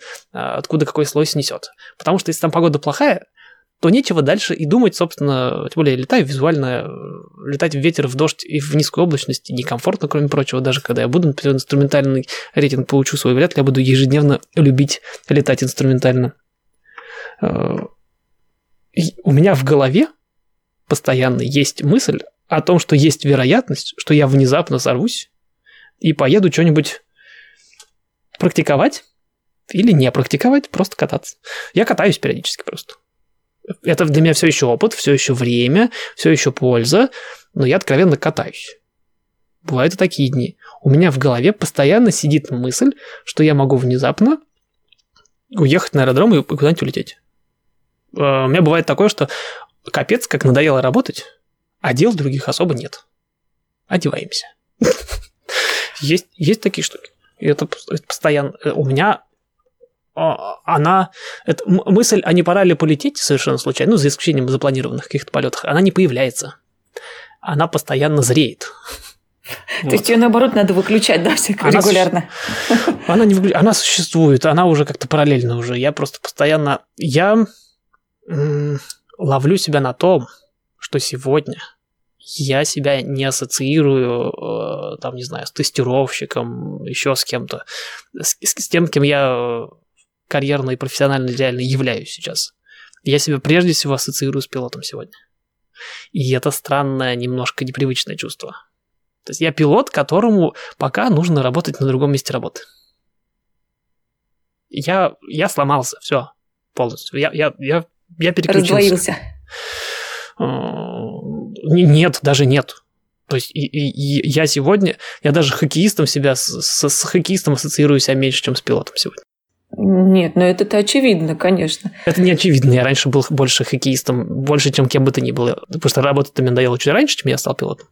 Угу. И я с большей охотой именно на хоккей ходил, чем на работу. Сегодня, да, я, я пилот. У меня в голове пилот живет, которым вот почему-то так жизнь сложилась, что пока нужно вот поработать в другом месте. Удивительные вещи, конечно. Пилот, который ждет, вот когда ему можно будет летать уже на полную. Он ждет, сидит, ждет, учится, растет. Поэтому нет. Эта мысль, она даже не появляется. Она, она живет.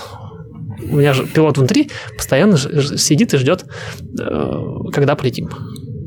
Иногда дергает меня за, за подол там внутри, не знаю за что там.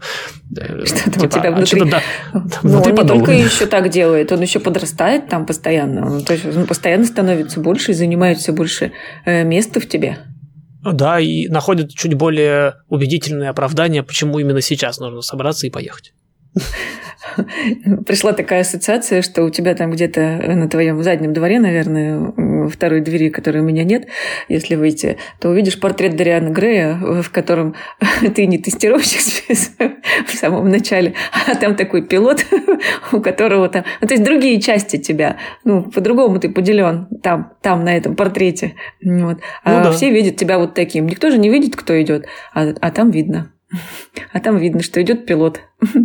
И о, я, кстати, победил эту штуку. У меня одно время тоже было э, желание, чтобы люди вокруг меня понимали, что я пилот. Я не знал, как это должно выглядеть. Ну, не было никакого э, рецепта для этого. Было только желание, что вот, вот я вот существую, хожу вокруг них, они не знают. Было дело. А потом как-то поотмерло. Ну, я думаю, не поотмерло, а ты нашел какие-то атрибуты, которые вот э, э, для тебя выполнили эту роль. И ты думаешь, что если они вот есть, то и, наверное, все видят.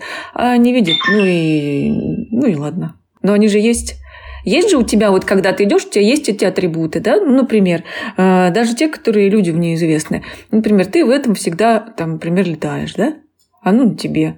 Оно на тебе, значит, оно это обозначает. Это сейчас прям сильно ужасно было в цель. У меня есть одежда и обувь, угу. в которую я только летаю. Угу. Очень редко хожу. Э, бывает, я раз приоденусь, есть желание. У меня такие высокие, это кеды, но они с высоким берцем. В них странно ходить. У меня нет такой одежды, с которой было бы логично их надеть. Ну, а купил я их случайно еще до всех своих пилотских этих историй по распродаже. Потом оказалось, что какие-то крутые Nike Air Force Special Field One. Оказывается, люди... Это одни из тех ботинок, одни из тех типов обуви, которые люди покупают и не носят, а ставят вот куда-нибудь на полку, типа вот и такие у меня есть. И люди меня на улице останавливали периодически. Э, часть из них говорила, какие классные ботинки, а некоторые из них даже спрашивали, что реально в них ходишь, что ли? Типа ты куку. -ку. Вот. И я их купил еще до того, до того, как вообще, в принципе, стал всякими пилотами, э, пилотскими штуками заниматься. Э, я в них начал летать. Потому что, типа, Airfield, Special, Air Force Special Field, почему нет? А потом в итоге все сошлось к тому, что это вот ботинки, в которых, только, в которых только в них я хорошо чувствую, как я педальки там какие нажимаю. В другой обуви я летал один единственный раз зимой в Висконсине, потому что в зимних ботинках был. И к ним собралась, мне жена там помогала еще. Для меня вообще, в принципе, важно, чтобы я, не знаю, выглядел атрибутика важна.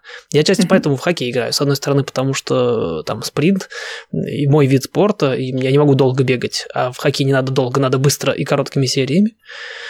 Но, кроме прочего, в хоккей невозможно взять, вот надеть шорты, выйти в парк и поиграть в хоккей. Это невозможно. Должен приехать в специальное место, надеть специальную, прям с ног до головы специальную экипировку, стать хоккеистом, в том числе внешне – очень сильно внутренне. Вот. И тогда ты будешь играть в хоккей. Я это очень сильно перенес именно вот на пилотскую штуку. Есть некоторый набор аутфитов, которые, в которых я летаю. И в повседневной жизни хожу не так часто. Единственное, она утилитарная, такие карго-штаны достаточно. И они уже грязные, потому что я там под, то под самолет лягу, то маслом заляпаюсь. Ну, такая вот одежда. Отчасти еще поэтому она существует, что ей достается иногда. И если есть какие-то вещи, мне надо пойти в какой-то хайк, как это называется, пешая прогулка, какой-нибудь в парк, там нужна удобная какая-нибудь обувь. Ну, кеды, конечно, странно, но насчет удобства обувь, она его плоская подошва и так далее. Для хайков она странно подходит, но я особо далеко и не хожу. не 10 часов вверх по горе, там полтора и домой, что-нибудь вот такое. Но она держит голеностоп, и прикольно в нем ходить по всяким тропинкам и так далее. Но я редко в повседневной жизни в этой одежде хожу. Но у меня появляются атрибуты, да, вот этой одежде я летаю. У меня, э, вот недавно как раз рассказывал последним пассажирам, у меня есть часы наручные, которые, кроме прочего, настроены на единое время, на UTC, на лондонское, Зулу, как хотите называйте. Много имен. Время, у которого много имен. Просто удобно. Вся погода по этому времени, э, все там работы вышек, все по этому времени. Удобно его иметь под рукой, когда, когда ты пилот. Когда ты действуешь как пилот. Но в повседневной жизни я часы не ношу в принципе, не прижились. Я еду в машине, они у меня в сумке лежат всегда в моей.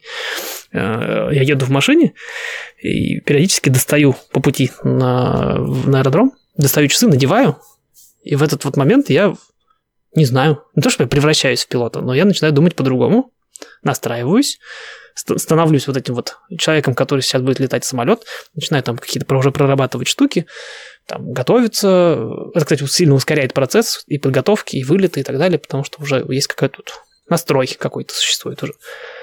А потом, когда я, я сажусь, чуть ли не прям не, не на аэродроме, когда сдаю самолет, часы снимаются, кладутся в сумку. А еще какие-то появились традиции у тебя?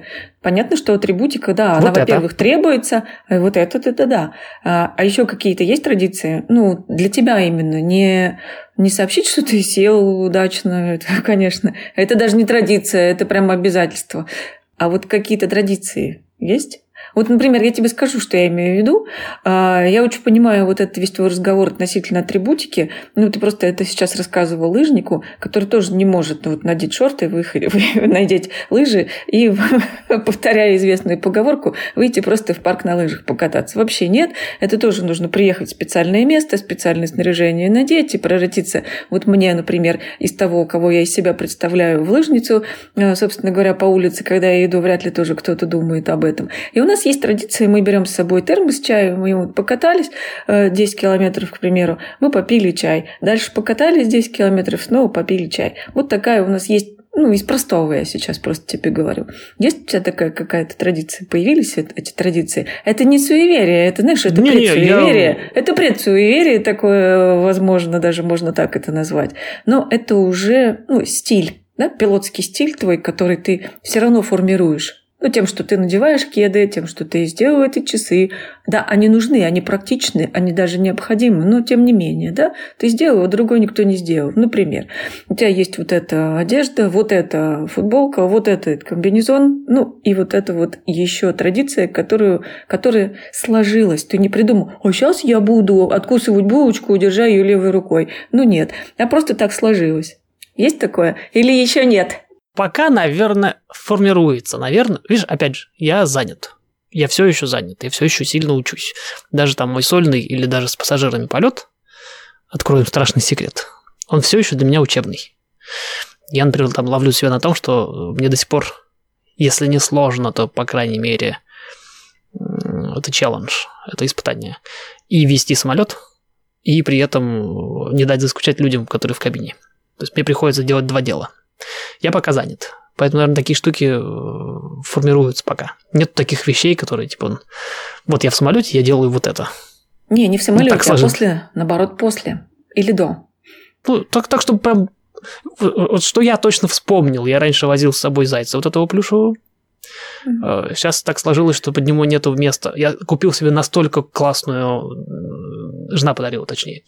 Заимел. Не без моего участия, потому что происходило. Э, заимел себе такую правильную, утилитарную, нужную пилотскую, очень пилотскую сумку, что в ней нету места под зайца, и он перестал со мной летать. Вот такая Такое вот. впечатление, что пилоты не берут зайцев с собой, да? Раз такие сумки у них. Не знаю, не помещается, короче, да. Туда заяц плюшевый этот, он пока сидит дома, я думаю, что с этим делать. Но перекочевал, сейчас э, потихонечку отмирает, на самом деле. Традиция, я когда учился, я же очень уставал. А была традиция у меня после хоккея, так как мы ночью обычно освобождаемся, игры ночные, все позакрыто, я ездил ужинать в полночь, например. В полночь это ужин уже, все еще, наверное, поздний ужин. А, в In ну, бургерная, короче, местная. И эта традиция перекочевала в свое время, пока я был студентом. Я же сильно уставал э, на этих на занятиях. Я сначала полчаса в машине сидел, а потом ехал туда и э, обедал потому что преимущественно полеты были дневные, ну или вечерние тоже были. Я туда ехал, съедал бургер ехал домой. Такая была прям традиция, сейчас, сейчас ее сейчас не так часто, сейчас что-то больше каких-то дел появляется, я обычно, только обычно домой еду э, с аэродрома. Да и не устаю так сильно. Нет вот этого чувства, что типа а, сидеть, что-нибудь там сладенькое пить. Нет, такого нету. Я думаю, таких жестких традиций пока нет, опять же, потому что все равно, с одной стороны, да, это куча фан, удовольствия, веселье, развлечение, э, несомненно, но для меня каждый полет пока еще работа э, над собой. Поэтому каких-то традиционных штук нет. То, что я знаю, где у меня что лежит, ну, это я старый педант. Э, нет, это у меня, не У меня хоккейная сумка также уложена, то есть у меня четко вот есть место под каждый предмет. Это не традиция, это как-то так вот оно складывается у меня в голове. А так, чтобы mm-hmm. я что-то вот такое вот делал специальное, например, наверное, пока, наверное, скорее нет. Пока не дорос, наверное, до них еще. А если тогда про занят, у меня сложилось впечатление, что э, теория, она вся на собственных плечах лежит.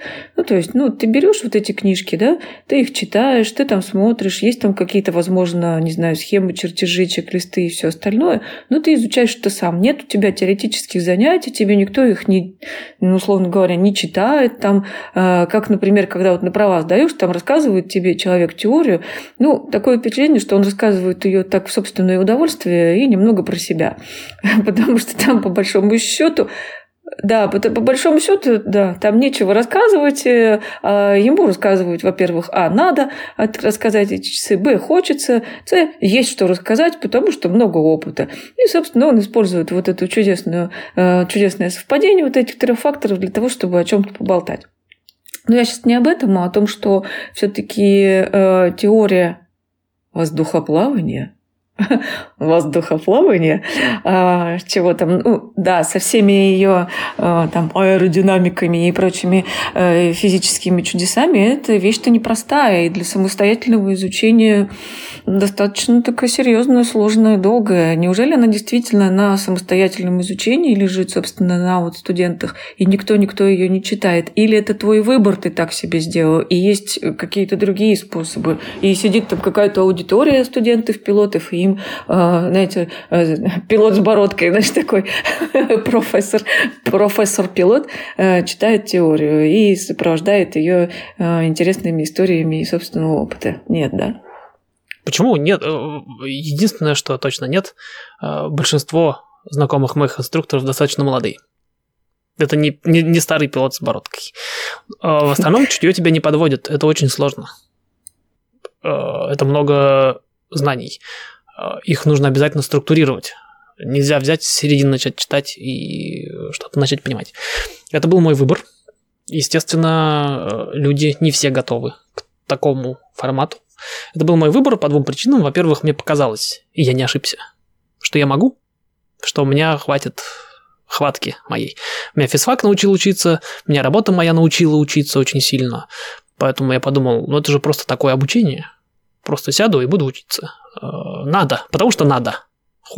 Причем такое приятное надо, которое граничит с хочется, чего было мало в моей э, карьере в предыдущей. Э, надо, потому что хочется. Это хороший двигатель, кстати. Вообще, в принципе, мы тоже обсуждали с Казанцевой, с Асей. Кто не слышал, вернитесь к этому. Очень полезный был выпуск для меня в том числе. Она на моем, мне на моем примере объяснила, что взрослому человеку сложно учиться, в принципе. Единственный способ э, учиться взрослому человеку – это понимать зачем. Если у него есть цель, путь, план, э, оправдание, не знаю, любым словом назвать, э, у него все получится, скорее всего. Ну, опять же, да, надо усидчивость, надо самоконтроль, но ему будет гораздо проще. Если человек не понимает, зачем он учится, взрослый, ребенка можно заставить. Взрослый человек не понимает, он ничего не будет неважно, с учителем, э, сам, ничего не получится, скорее всего. Или будет очень тяжело.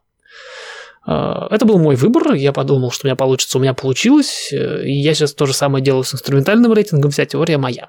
Но есть ground school, ну, так называемый. Это как раз-таки либо лично, то есть можно, у меня же есть инструктор в любом случае. И на частного пилота был инструктор, сейчас на инструментальный рейтинг тоже есть инструктор. И мы с ним все равно это все обсуждаем но мы обсуждаем, он меня не учит. А люди, да, сидят и э, очно с, с другими, с инструкторами да, обсуждают, разговаривают, они им дают какую-то программу, какие-то слайды показывают, еще там что-нибудь, всех по-разному, естественно. Кто-то собирает, например, курсы, делает экспресс-курс, там, не знаю, неделя, Ground School Private Pilot. Кто-то со своими инструкторами то летает, то на земле занимается. И так вот чередует туда-сюда кто-то на какие-то курсы записывается, кто-то параллельно у кого-то идет, да, то есть с одними инструкторами летают, другие параллельно читают какую-то вот теорию, там, раз, не знаю, в неделю, например, по выходным, все что угодно. Это был мой выбор заниматься самому, во-первых, потому что я могу, во-вторых, мне было мне часто сложно выкраивать э, время, а тогда мне не хотелось еще отдельно э, там, то ли расписание нужно было куда-то вклинивать эти занятия, и каждую, там, условно говоря, субботу куда-то ехать, просто чтобы вот это все слушать. Или там э, постоянно выкраивать какие-то дни гибкие, чтобы вот с инструктором садиться, и вместо того, чтобы летать, скучно на земле разговаривать. все равно скучно. Скучнее, чем летать. Нужно, полезно, но тем не менее. Все обсуждать. А я могу сам. Э, я просто вот решил, что я не буду тратить на это время. Буду заниматься сам. Если что-то будет вот где-то непонятно и так далее, я, при... я принесу. Я приносил, естественно, какие-то вещи, которые надо было обсудить. Э, есть вещи, которые инструктора, в принципе, стараются обсуждать, ну, которые нужно прям понимать. То есть вот эту вещь он понимает его можно. Ну и там, конечно, у нас, не знаю, у всех по-разному, у всех примерно похоже, но по-разному. У нас три стейдж-чека еще в школе, куда входит проверка теоретических знаний. То есть неважно, где я готовил, как я учил, что я делал, меня спросят. И это тоже ну, тут вопрос-то не в том, что тебя спросят, а тут вопрос-то в том, что тебе надо это знать, потому что надо. Не, я про организацию говорю. Они в любом случае, им все равно. Э, им, я сейчас кому говорю? ФАЕ, наверное, э, Федеральному агентству э, авиации. Им все равно, откуда я эти знания получил. То есть нету, например, есть требования по налету. То есть я должен 40 часов налетать, как частный пилот. Пока я их не налетал, меня никто даже к экзамену не допустит. Где теоретическую подготовку получил, им не очень важно. Главное, чтобы этот э, ресурс выдал эндорсмент, что теоретическая подготовка пройдена. Есть несколько способов. Я могу учиться вообще сам, а потом прийти к какому-нибудь инструктору все это дело там в какой-то форме сдать, и он мне это дело пишет. Или, как я поступил, я взял онлайн-курс. А, вот у меня угу. была граунд. То есть, почему? Потому что необходимо, особенно в начале. Сейчас мне попроще, я второй раз учусь. Просто на следующий. В первый раз сложно понять, с какой стороны этого слона надо откусывать начинать. Все равно уже маленькими кусочками его надо есть. Откуда взять структуру? Непонятно. Да, принцип усвоения, конечно, нужно сначала услышать. Да, ну, вот да, он есть принцип, а, причем он, как я сейчас уже понимаю, он не очень подробный. Я беру курс, беру какой-нибудь урок, они говорят, ну здесь вот так, вот здесь вот так, вот здесь вот это вот работает, э, держи вопросы. Я такой, подождите, что-то мало. Я беру, там, условно говоря, вот такую вот очередную большую такую вот книжку и начинаю в нее внутри читать. Они, кстати, перекликаются очень сильно, они даже иллюстрации из нее используют. Я показываю в камеру книжку людям, да, в, в, в аудиоподкасте. А, и даже иллюстрации где-то совпадают, я начинаю ее читать. Я ее почитал, только подождите, а тут что, а как? Мне не хватает э, нескольких маленьких кусочков пазла. Не сходится в голове. Пошел дальше читать. Что-то даже до инструктора донес, типа вопрос, а как? Ничего не написано. Говорю, ну смотри, вот так, вот так, вот так, вот здесь можешь почитать. И вот эта вот структура приходит из курса, а читать, да, начинаю сам. И вот эта вот схема, она для меня оказалась рабочая. Вот, э, правильного ответа здесь нет. Кто-то будет сидеть и с инструктором все разбирать. Э, есть от этого польза? Несомненно, да, потому что у инструкторов опыта какая-то дикая куча. Они там на 15 примерах все разжуют. Мне, как практика показала, мне эта часть не обязательно. Я хорошо умею читать. Ну, не хорошо читать, а хорошо умею. Ну, лучше-то, наверное, все равно получается, когда это вместе складывается все. Но то, что хорошо умеешь читать, да. Ну, оно с практикой в любом случае случится, сложится. Тут такая история, что теория от практики э, сложно отделяемая. Половина того, что я читаю, она про практическое. Про а здесь вот так считывать, а здесь вот так вот заходить, а здесь вот такие цифры искать, а здесь вот такой заход, а здесь вот такая процедура, а здесь вот так у тебя крыло работает, поэтому именно поэтому ты вот так вот тянешь и вот так вот поворачиваешь и вот такую педаль даешь ну, оно очень сильно привязано к тому, что делаешь. И когда я там на очередном занятии выполняю вот такой вот маневр, у меня за этим маневром еще вот такой вот багаж. Ты текст вот этот вспоминаешь? Есть случаи, когда я вспоминаю прям текст буквально. Есть такие случаи. Ну, вот, ну, не текст, вот это. Вот, вот это что-то. Не впечатление даже нет, его было бы недостаточно. Знание. Это и есть знание, да? Это есть знание. То, что нельзя не пощупать, ничего. Оно есть просто. Есть, конечно, какие-то требования, есть какие-то там скорости, погодные лимита... э, ограничения, которые нужно прям помнить четко по цифре. А есть какое-то вот знание. Я его использую. Понял, что вот так. Да, понял, как работает. Понял, зачем я нажимаю педальку. Как только я это понял, зачем, и физически почувствовал, как, оно срослось и теперь где-то живет. Вот так. Э, почему полезно на некотором этапе работать инструктором. Возвращает в то состояние, когда человек начинает анализировать, что и зачем он делает. Пока я студент, мне очень тяжело э, подружить руки, голову, э, информацию, которая у меня есть, превратить ее вот в практически какие-то навыки. Этот процесс. И у меня четко эта связь наблюдается. Когда я начинаю летать уже, оно немножечко, ой, как бы так сказать, не то чтобы коллапсирует, оно гомогенизируется. Во. Оно консолидируется. Оно превращается в такой какой-то монолитный навык, и в голове не каждый раз идет разделение. А почему? Как машину вести? Пока, пока ну, я учился, да, да, да. вот это вот сюда нажал, это туда повернул, и повернуть вот на столечко, чтобы попасть в этот поворот. Потом уже голова не думает. Э, первые, там, не знаю, 20-50 поворотов, я на каждый поворот отдельно вхожу в него, а теперь э, один поворот от другого у меня не отличается, он автоматически проходит. Вот это появляется такой конгломерат в голове. В голове, в руках, в организме. А инструкторство, оно позволяет его обратно разделить. Потому что нужно не просто уметь лететь и что, а другому живому существу объяснить, как ты это делаешь. А это не всегда очевидно становится. С чем бы... Кому-то я рассказывал, как я в хоккей играю. Говорит, а как вот такой удар делать? ну вот так. А ты не можешь описать, да? Потому что ты его как-то делаешь сам по себе. Потому что ты его просчитал заранее. Да, я могу показать. Причем достаточно быстро. Я даже медленно да. показать не могу. И вот когда мне нужно что-то объяснить... Почему говорят, да, если хочешь что-то узнать, преподавай это. Преподавание – это декомпозиция. Ну, по крайней мере, я имею в виду, не знаю, как даже там школьных всяких предметов и, и естественных всяких наук, а, когда вот речь идет о каких-то вот навыках, практических умениях и так далее, а, преподавание чего-нибудь вот такого, обучение чему-нибудь, какому-нибудь там вождению, пилотированию, а, знаю, игре в хоккей, гольф, там, не знаю, что, что угодно, это декомпозиция. Декомпозиция сформированных или формирующихся у кого-то навыков на составные части, объяснение, как они работают, а потом сборка обратно. Иногда болезненная. Потому что когда после декомпозиции обратно ну, не всегда сходится потому что части да, меняют да, форму в этом процессе. Это я от себя готовлю к конструкторству, которое у меня, походу, неизбежно. Черт возьми, потому что это самый простой и дешевый способ налетать часы. И это где-то декомпозиция, и она помогает вот понимать, как это работает. Я это уже почувствовал в, в других сферах и, скорее всего, почувствую это на себе тогда. И поэтому, нет, заниматься с инструкторами полезно, у них куча опыта, конечно. Но я пока... Вся теория, да, у меня самостоятельно происходит. У меня так голова сложена. Я, я все равно взрослый уже. Я приду, я ничего не знаю, расскажите мне вот это вот все. Я не люблю быть неподготовленным.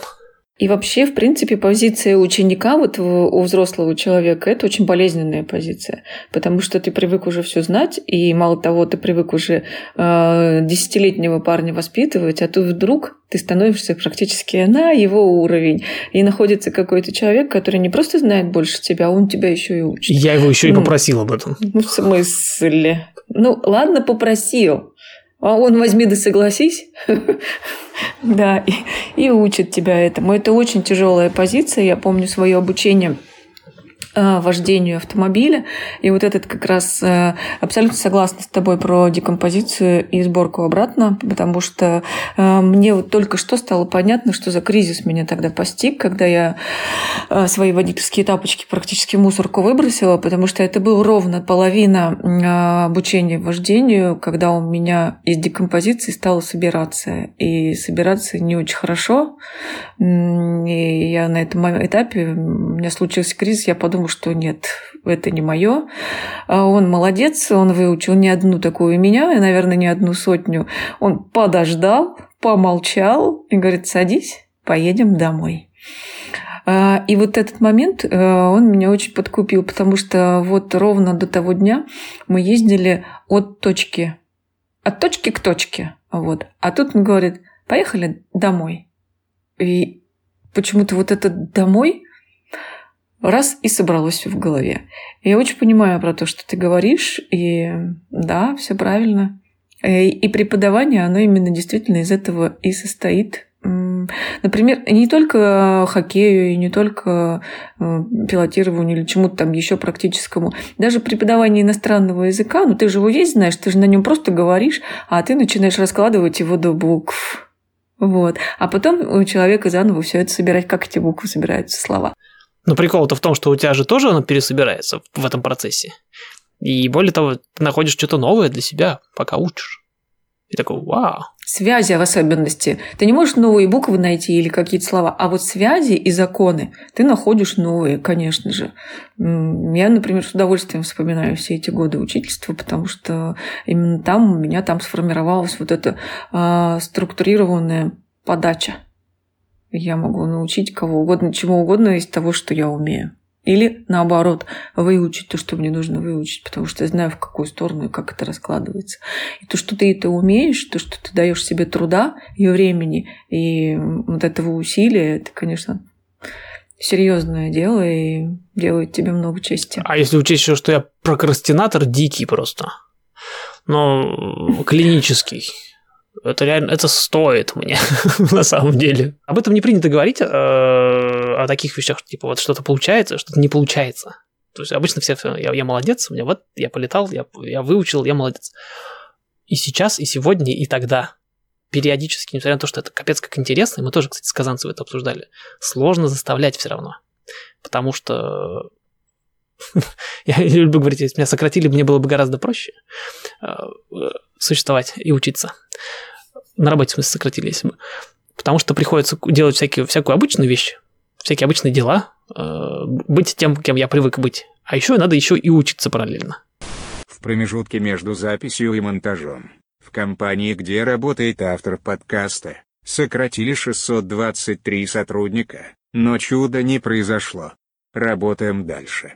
Я придумал. Мне интересно. Я знаю зачем. Но периодически бывает такое, что типа все, все, не хочу, буду играть в игры. И играю в игры. А, э, и бросал. Я в середине обучения на частного пилота я чуть, чуть не бросил, потому что типа, ну все, вот оно, оно, оно уже везде, а его много, ничего не происходит, прогресса нету, я ничего не умею, наверное, я не такой... Я же пошел в пилот не потому, что я талантливый пилот, потому что я так придумал. Ну, вот я решил, что теперь я буду не только вот этим всем заниматься, но вот еще и летать на самолетах. А это накладывает отпечаток. Если бы я был бы талантливым, спящим талантливым пилотом, который просто почему-то в детстве не получилось, я кому-то продал эту историю, кстати, что мне, что мне папа запретил летать на самолетах, потому что он военный летчик. Э, ну, игра была. Там какие-то факты о себе, один факт должен был быть ложный. Ни у кого даже не возникло сомнений, что это так. Вот. Я там даже какую-то нашел летную часть в Германии, типа он там не служил. Очень правдоподобная получилась история, все поверили. То есть я же не то, что типа человек, который вот всегда хотел быть пилотом, всегда мог, всегда имел предрасположенность, но только сейчас вот почему-то смог. Нет, я просто придумал. Я, я, я это изобрел. Я просто ввел это в свою жизнь. На этом фоне, ну, иногда тяжеловато. Прям тяжеловато прям. И я, да, пару раз чуть не бросил непопулярная такая, не очень мотивирующая часть истории. Но потом что-то собрался в кучу, опять же, и там и интересно, и денег жалко, и все на свете, и глупо бросить, не, не, не перешагнув вот на эту первую ступеньку. После нее уже, наверное, можно выйти, вот то, что мы как раз обсуждали уже. А начать и вообще ни до чего не дойти. Опять же, взрослому человеку тяжеловато оказалось. Типа вот в голове вот эта незакрытая штука. А, а что ты начинал? Понятно, что интересно, понятно, что это, но ты какой-нибудь-то поставь точку. Точка поставилась, и я такой, а, ну не так уж страшно, черт. По большому счету. Второй раз уже немножко легче. Хотя, опять же, тоже бывает периодически, что типа, а, ну, можно же ничего не делать. Никуда не денешься от этого все равно. Взрослые люди, они очень такие себе на уме. Да, расскажи мне, пожалуйста.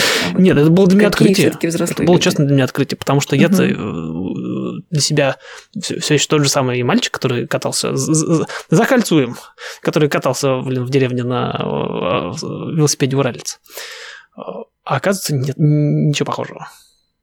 Он, этот мальчик где-то живет до сих пор, а. но он, он, он своими делами каким занимается отдельно от меня. А отличие это у взрослых людей, наоборот, счастливое. Потому что когда мальчику надо было учиться, ну, там, не знаю, в школе или где-то, он тоже мог в целом, да, не учиться. Но были какие-то отдельные люди, которые говорили, так, Ну, Что такое? Надо. Садись учиться Все давай. учатся, и ты учись. Нечего. Какие игры играть? Ничего похожего. А у взрослого человека есть выбор. И ты такой, а что-то мне все надоело, буду в игры играть. И иду в игры играть. И нет такого человека, который скажет, ты что это? Какие игры? Ну-ка давай-ка, вон у тебя толстые книжки. Самое обидное, что есть такой человек. И это ты. И это я опять. И вот это, оно типа, подождите, это же и то, и другое я. Оба их это я. И я их обоих уважаю. То есть появляется третий человек, который... появляется третий человек, который и к ним обоим очень хорошо относится. Э, Получается, что я... Где я? Как Гришковец говорил, да? А где я? Да. Вот Я, А я где я? что я где-то Да. там за глазами. Да, ну где, где я-то в этом? И вот вы вот так вот на троих там решаете, что же конкретно вы в этот момент будете все-таки делать. А потом объединяетесь и делаете. Вот мы только что с другой стороны подошли к, известной теории о том, что внутри вот, да, вот есть три сущности, которые постоянно друг с другом борются. Тим Урбан в своем выступлении на TED описал модель поведения прокрастинатора с помощью трех персонажей, которые образно сосуществуют в его голове. Мы очень подробно обсудили эту модель с Асей Казанцевой, послушайте этот эпизод, если еще не. Кроме того, там много интересного про особенности образования, и тем более, самообразования, взрослых людей. Э, Понятно, что это условность. На самом деле там гораздо больше намешано. Не знаю. Вот. Не делись с нами вот этим количеством Тихо, тихо, тихо. Личностей. Э, Не, ну да, все равно вот этих ролей каких-то своих внутренних. И для меня это тоже было открытием, потому что пока я не начал сам себя вот таким образом испытывать, не будем скрывать, это испытание, э, для меня было ощущение, что я ну, достаточно цельный. Ну, оно как-то само по себе проистекает. Просто ситуации, видимо, не было такой.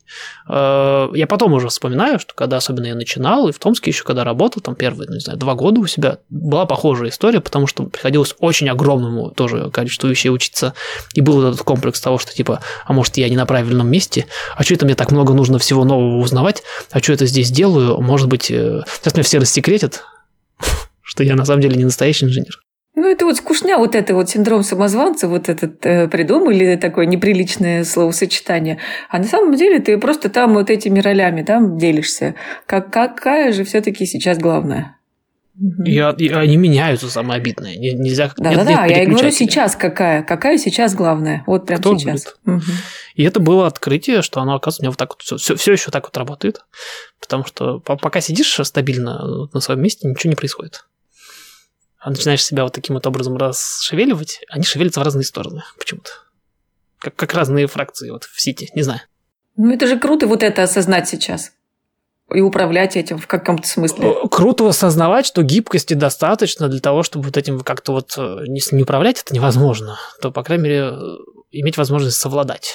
Вот. Управлению-то не поддается только какой-то вот внутренней диктатуре, разве что. Потому что, опять это, всё- это же все я. Вот, вот это вот мы падаем вот в такую вот философскую штуку. Потому что это, это я, а оно, оказывается, я разный у себя внутри. Вот это вот, это было, наверное, главное открытие. Я помню, но ты скажи, вот тебе сколько лет? 27, наверное. Э, Да, не ментально, если возраст брать. Тогда мне тоже 36. Не ментально. Да, у тебя дети твоего возраста, да, я помню. Нет, дети у меня старше меня. А, дети старше тебя, да. Все. Да, я у меня дети старше меня. Вот, э, нет, календарно мне 37, на самом деле. А, вот эти ребята 37-летние, тебе, ну, например, 12-летнему, какими казались? Они кто?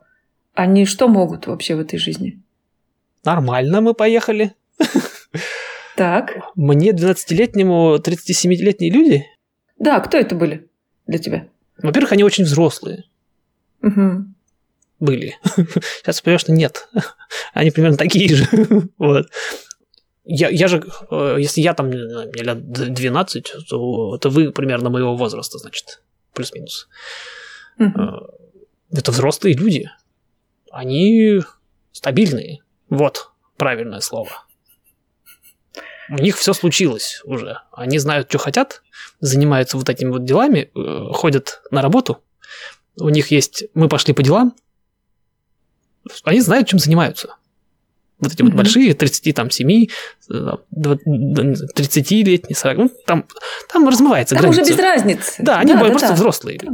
Они очень взрослые, они заняты делом, они знают, как надо, они э, все понимают, у них есть план, э, и они сейчас все мне расскажут. Э, но они на самом деле ничего не понимают, естественно, я это понимаю лучше них, но они думают, что понимают, у них все есть, у них завтра будет такое же, как вчера. А вот сейчас ты из своих вот этих из-за глаз оттуда на 37 лет как смотришь? Так же? Все сбылось или это все другое? Не, я маленький такой. Меня ничего не меняется. У меня только чуть больше дел становится, чуть сложнее на них выкраивать. Раньше можно было утром сесть на велосипед и уехать. И, вот.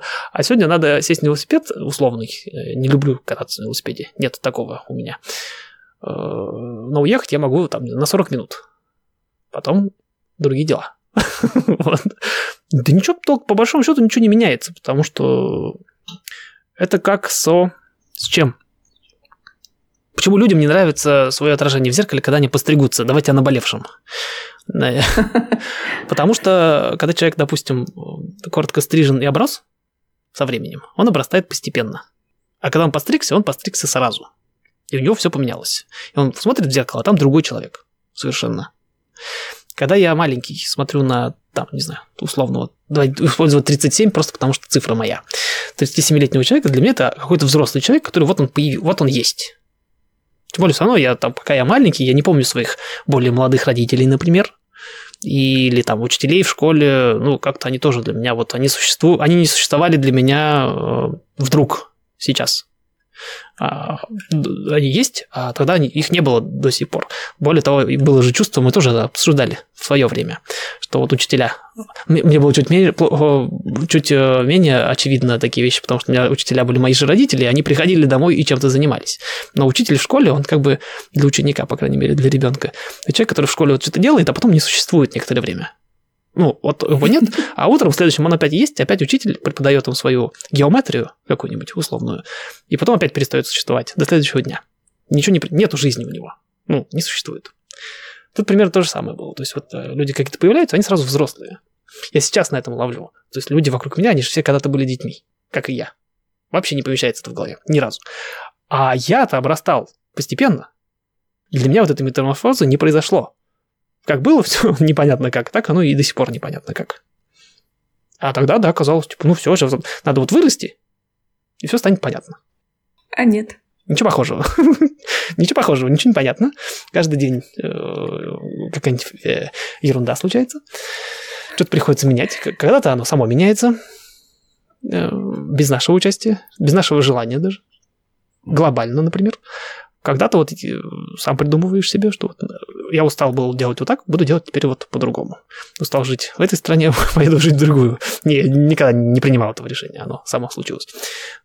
Но я не сильно противился, кстати, в свое время. А я помню. Там как-то все само случилось, и пусть. Такое хорошее течение такое было. Оно же происходит ну, постепенно. Нету... Я не нашел вот эту грань никогда. Когда я был маленький, а стал 37-летний. Ее не случилось. Не случилось. Угу. Видишь, мы даже одно слово выбрали с тобой, что ее не случилось. Эта игра не, не случилась и не случится, судя по всему, уже. Потому что, еще раз говорю, обрастаешь постепенно вот этим всем. Как корабль э, ракушками. Они просто появляются. Их же раньше не было. А потом тебя достали из воды, а ты весь в них. Вот тут то же самое примерно. Не, оказалось, да, типа, вот там вот что-то вот, какое-то плато.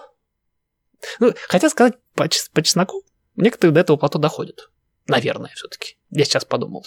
Кто-то вот добирается до какого-то возраста, и все равно на этом плато существует. Хорошо ли это или плохо, не берусь сказать, потому что, с одной стороны, это, наверное, стабильность э, близкая к стагнации, а с другой стороны, ну это же комфортно, наверное. Я не пробовал. Ну, что называть плато, да? То есть, что называть плато? Если ты просто чувствуешь себя постоянно вот в этом возрасте, но ты не, не используешь вот эти одни и те же там алгоритмы какие-то, и одни и те же там атрибуты, и, и одно и тот же там жизненный уклад, а ты тоже в этом ментальном возрасте э, поворачиваешь свою жизнь или начинаешь что-то заново, или чему-то учишься, ну и пусть оно будет это плато. Ничего этом такого нет. Я говорю, не, не хорошо, не плохо. Я просто даже, даже говорил о тех, кто, например, ну, есть люди, которые реально на некотором этапе такие, ну вот, все, я живу вот так. И, и, и, так, и так и буду жить. Да, если ты на этом плато появился, да, собрал все вот эти э, подарки, да, типа взял себе там, что ты взял? Мудрость, да, взял жизненный опыт, да, вот это все сложил себе важно, аккуратненько, да? Что, что угодно. Да, да, и это тоже. И стал спокойненько вот на этом жить. Ну да, тогда нет. Ну, тогда нет. А если ты находишься в одном ментальном образе, образе ну, образе, почему нет, э, возрасте, но при этом ты достаточно гибкий, и у тебя, ну, много чего еще ты знаешь впереди, и ты к нему идешь, и ты тоже, ты лично, да, почему нет? Зачем, зачем нам это взросление и какой-то там выключатель? А вот теперь я взрослый. Ну, супер. И что? Да и нет такого выключателя, наверное. И нет. Наверное, да. и хорошо. Такая вот, нет, это я было, да, тоже, тоже такое открытие, перманентное открытие. Не то, что я утром проснулся такой, а, Оказывается, вот так. Оказывается. Нет, где-нибудь сидишь с кем-то там в этом же самом гараже, вот за, за этой перегородкой, там стол. Периодически используем этот гараж, чтобы никому не мешать. Э, так сидишь с кем-то, так разговариваешь, и такой, а, вот оно, оказывается, как. Ну, окей, я понял. Едем дальше, как ехали. Так что да. Нет, здесь нету правильного рецепта, и э, перманентное открытие случилось. Э, я периодически ловлю на этом, что нету...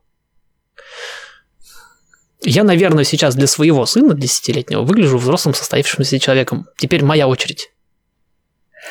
Я... Я его не пытаюсь сильно разочаровать, потому что он как раз сейчас в том э, возрасте, когда я хочу, как папа. Я говорю, а что это значит? Ну, говорит, я хочу, чтобы у меня было дело, которое я буду делать. Я говорю, а какое? Ну, хочу как папа вот быть, э, пока я не начал все учить, э, ну, или я пока не ассоциировался с пилотом, а он это чувствует очень хорошо. Говорит, вот хочу, вот типа вот там, вот, что ты там делаешь тестировщиком своим, там, программистом на компьютерах, хочу вот это делать. Сейчас он говорит, ну, либо вот это, либо вон то. Либо вот с компьютерами сидеть, либо пил, э, водить самолеты. Я говорю, ну, ты, говорю, неважно, что ты будешь делать, говорю, главное, вот типа ты что надо-то тебе? Он говорит, хочу, чтобы дело было. Говорит, у меня какое-то, чтобы я его любил. Я говорю, ну классно. Если я такое впечатление созда- создаю у тебя, ну, наверное, так оно примерно и есть. Хочется, по крайней мере, так думать. То есть я для человека десятилетнего создаю впечатление человека, который понимает, что делает. Ну, э, и, Моя очередь. И, да, и за которым хочется так За которым делать. хочется, вот да, повторять, идти, да. И это совсем другое дело, что вот человек понимает, что делать, но я бы так не хотел. Это не эта картинка, а картинка-то гораздо более привлекательная. Ну да, это приятно, кстати, что да, да человек, да, да. который предвзят и уже начинает э, все равно в какие-то конфликты уже вступать в определенные э, с собой прежде всего, все равно такой уже немножко критично настроенный. В целом говорит, да, вот хочу как папа. Приятно.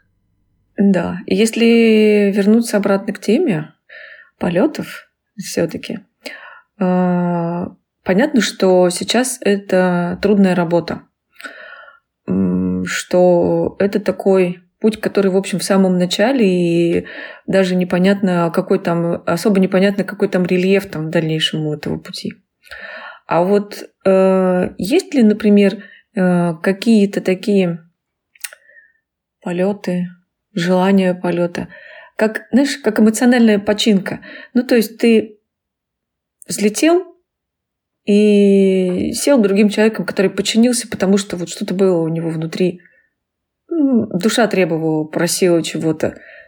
Есть такое? Скорее, скорее обратно. Ну, я... Мы говорили там про чек-листы, которые в том числе для пилотов, и лететь, не лететь и так далее. Если совсем все плохо, лучше не надо никуда лететь, потому не, что Не-не-не, сейчас не занята. про плохо. Сейчас про немножко про починку вот такую. Ну, угу. если, если голова сильно занята, там, не знаю, какая-то там эмоциональная штука происходит прямо сейчас, банально на, на работе все не очень хорошо и так далее. Ну, что-то вот происходит. Лучше не надо, потому что все равно э, летание оно занимает очень много ресурсов. Если они уже заняты, плохая идея. Если есть возможность с кем-то полетать, да, наверное, возможно. Но в целом, если все в среднем, просто нужна какая-то легкая перезагрузка, угу. как раз-таки вот эта занятость, она и помогает. Я надеваю вот эти часы, опять же, закольцовываем, как хороший стендап. Да, ритуал вот этот. Угу. Да, я надеваю угу. вот эти часы, я превращаюсь вот в этого пилота, который постоянно у меня внутри спит. Он вот эта роль начинает во мне работать, она затмевает практически все в голове. Потому что, опять же, я занят, я занят делом, дело жизненно важное в этот конкретный момент. Не в смысле дело жизни, а дело в том, что пока этим делом занят, оно несет потенциальную угрозу моему существованию, если я буду делать это недостаточно внимательно. Вот к чему. Дело жизненно важное, а не дело жизни на данном этапе. И оно настолько занимает голову, что перезагрузка неизбежно происходит. На заднем фоне белый шум должен происходить. Вот основной функционал, вот он на переднем плане происходит. Сзади желательно, чтобы ничего не было. Тогда все работает. Тогда, тогда это безопасно. Тогда я сел в конце сообщения, оно будет. да, эта перезагрузка происходит. Летаю ли я с этой целью когда-нибудь сознательно? Э, редко, но да. Еще раз говорю, да что-то, что-то не сильное. Подустал, да, можно вот это использовать таким образом. Если что-то происходит, все равно стрессы какие-нибудь, летать в стрессе нельзя.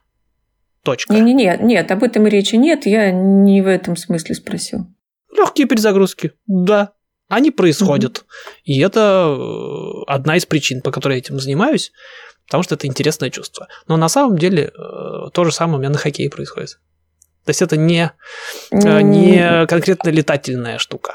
Это именно что я делаю. Да, да, да. Я об этом хотела сказать. То есть речь-то не идет о том, чтобы исключить, а, ну раз это так, то остальное, конечно, не так. Совсем нет. А речь идет о том, чтобы понять, э, что если есть такие моменты э, вот этой эмоциональной починки, то это одно еще раз э, лишнее доказательство того, что это твое. Иначе это было бы просто работой. Очень хочется думать, что это так. Я все еще пока смотрю мое не мое в профессиональном плане. Для меня, да, Сейчас лучшего нет развлечения. Сесть и полететь. Э, лучшего нет, наверное, занятия сегодня. Если есть выбор, наверное, пойду летать. Э, если есть выбор при прочих равных, э, там, не знаю, пойти в хоккей играть или летать, скорее всего, пойду летать. Да. Но в целом в этом в плане вот этих вот перезагрузочек мел- мелких для меня тот же самый хоккей примерно на той же полочке лежит. Это настолько вовлечен, не буду говорить занят, что там тоже ноль мыслей в голове. Это такая, что полеты, что игра. Для меня такая личный сорт медитации, наверное. Ничего не происходит больше. Если я в самолете, больше ничего не происходит, ни про кого не думается, ни, никаких проблем не существует. Причем не то, чтобы их избегание происходит, а именно их Э, отправка на паузу. Я сажусь, снимаю вот эти часы, и они все возвращаются. Но, наверное, хочется верить, что я какими-то другими на них глазами смотрю. Потому что они некоторое время существовали отдельно от меня. Просто где-то где там. Да, и это, и это действительно удивительная история, потому что э, люди на Земле э, в более комфортных условиях не могут найти себе того творческого одиночества, в котором бы они могли бы вот таким образом э, отрубиться от проблем, ну, тем простым надеванием часов. Ну, нет, конечно, не будем упрощать вообще не простым делом, а просто, да, вот это одиночество в таком отвлечении, в такой перезагрузке – не каждый может себе сформулировать, сформировать эту среду. Или то, найти, она у тебя... да, ее. Да, да, да. И то, что она у тебя есть, вот, и вот таким образом она работает, э, ну, это же очень круто. Это ну, отдельная сторона жизни, которая делает всю остальную жизнь ну, другой, осмыс... более осмысленной такой, ну, и она позволяет жизни какое-то время течь без тебя. Вот ты очень хорошую метафору нашел такую, что вот сейчас вот эти проблемы, они пока что побыли без тебя. И, кстати, надо уметь. Э, если мы да. говорим про пилотов, им надо уметь это прям э, насильно делать. А мне не приходится, потому что я уже типа вовлечен. И да, я так потихонечку подводя все это дело к логическому итогу, э, я бы сказал бы, что да, людям, наверное, важно для себя найти такое занятие, неважно, там, собирание авиамоделей там, или других каких-нибудь моделей там из пластика. У кого-то йога, у кого-то там, не знаю, кексы пусть пекут, бег, там, кто что. Кто-то на самолетах летает, как я, например. Наверное, важно такую штуку найти, которая вот бы каким-то образом перезагружала, отключала, действительно занимала настолько, что вот в голове временно это не, не, не, речь идет о каком-то инфантилизме и избегании, но вот временно занимало в голове столько места, что вот для каких-то вещей, которые там будет какие-то переживания там, где-то там нервы, стресс, э, проблемы, задачи, повседневные задачи. Они не всегда стресс, но просто их надо делать, а не хочется. Мусор выносить там, не знаю. Все что угодно. Занимает столько места в голове, что вот пока вот, этим, вот этому всему, всей этой, этой рутине, необходимостям, просто временно нет места. Потом они все возвращаются обратно. Вот это очень важно. А в моем случае, в моем случае, оно еще и все в одном флаконе. Типа и будущая карьера, и куда-то все это движется, и у него есть цель, потому что если я там модельки собираю, ну, я, я соберу 15, 20, 50 и чё? А у меня еще какая-то цель. То есть в моем случае это такой собирается полноценный такой набор, флакон, в котором все это внутри лежит. Получился достаточно большой, не знаю, сколько в итоге получится в монтаже, я не стесняюсь. Я, я всегда говорю, что материала всегда больше, чем в монтаже. Э, но так пахнет, что большая часть этого опять же войдет в финальный э, эпизод. Э, я, мама, буду опять летать.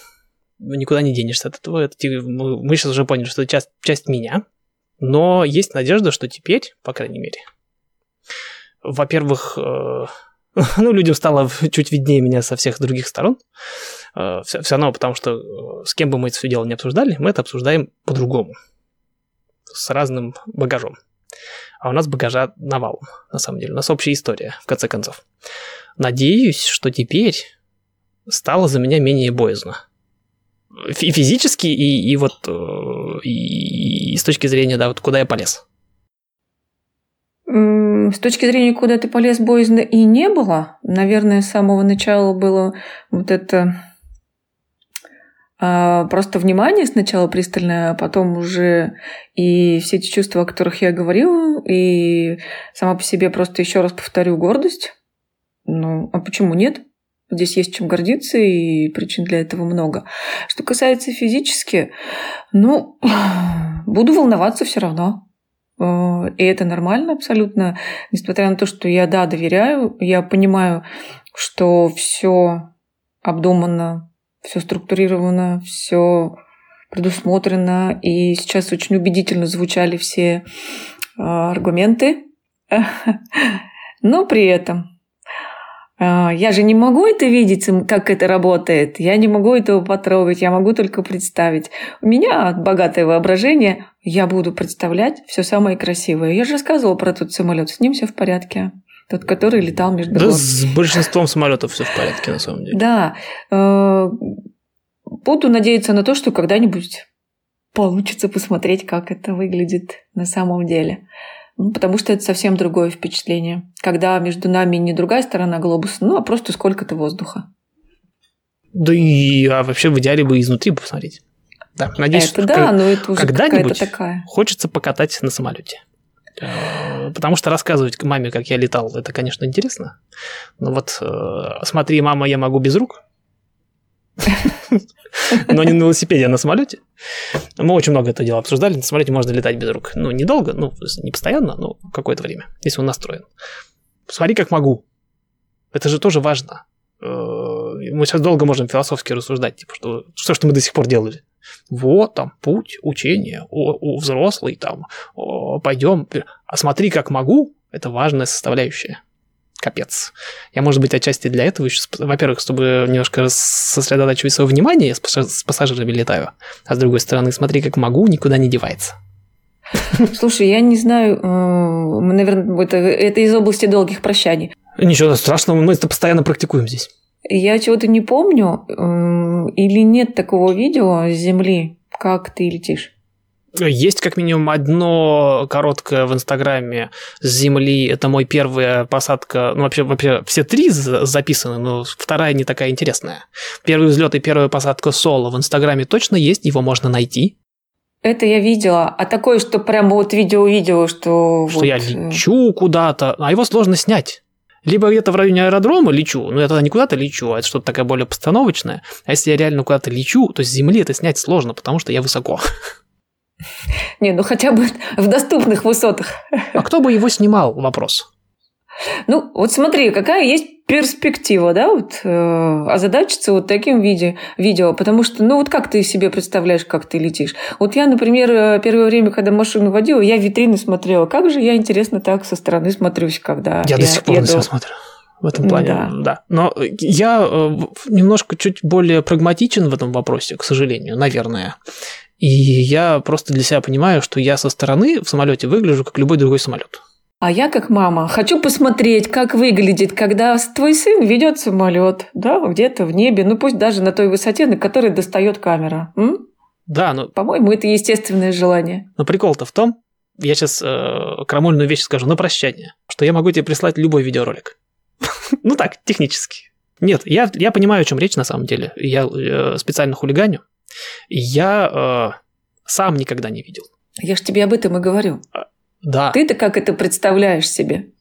Я сам никогда не видел, как мой самолет летит. Э, и мой самолет летит у меня в голове так же, как любой другой.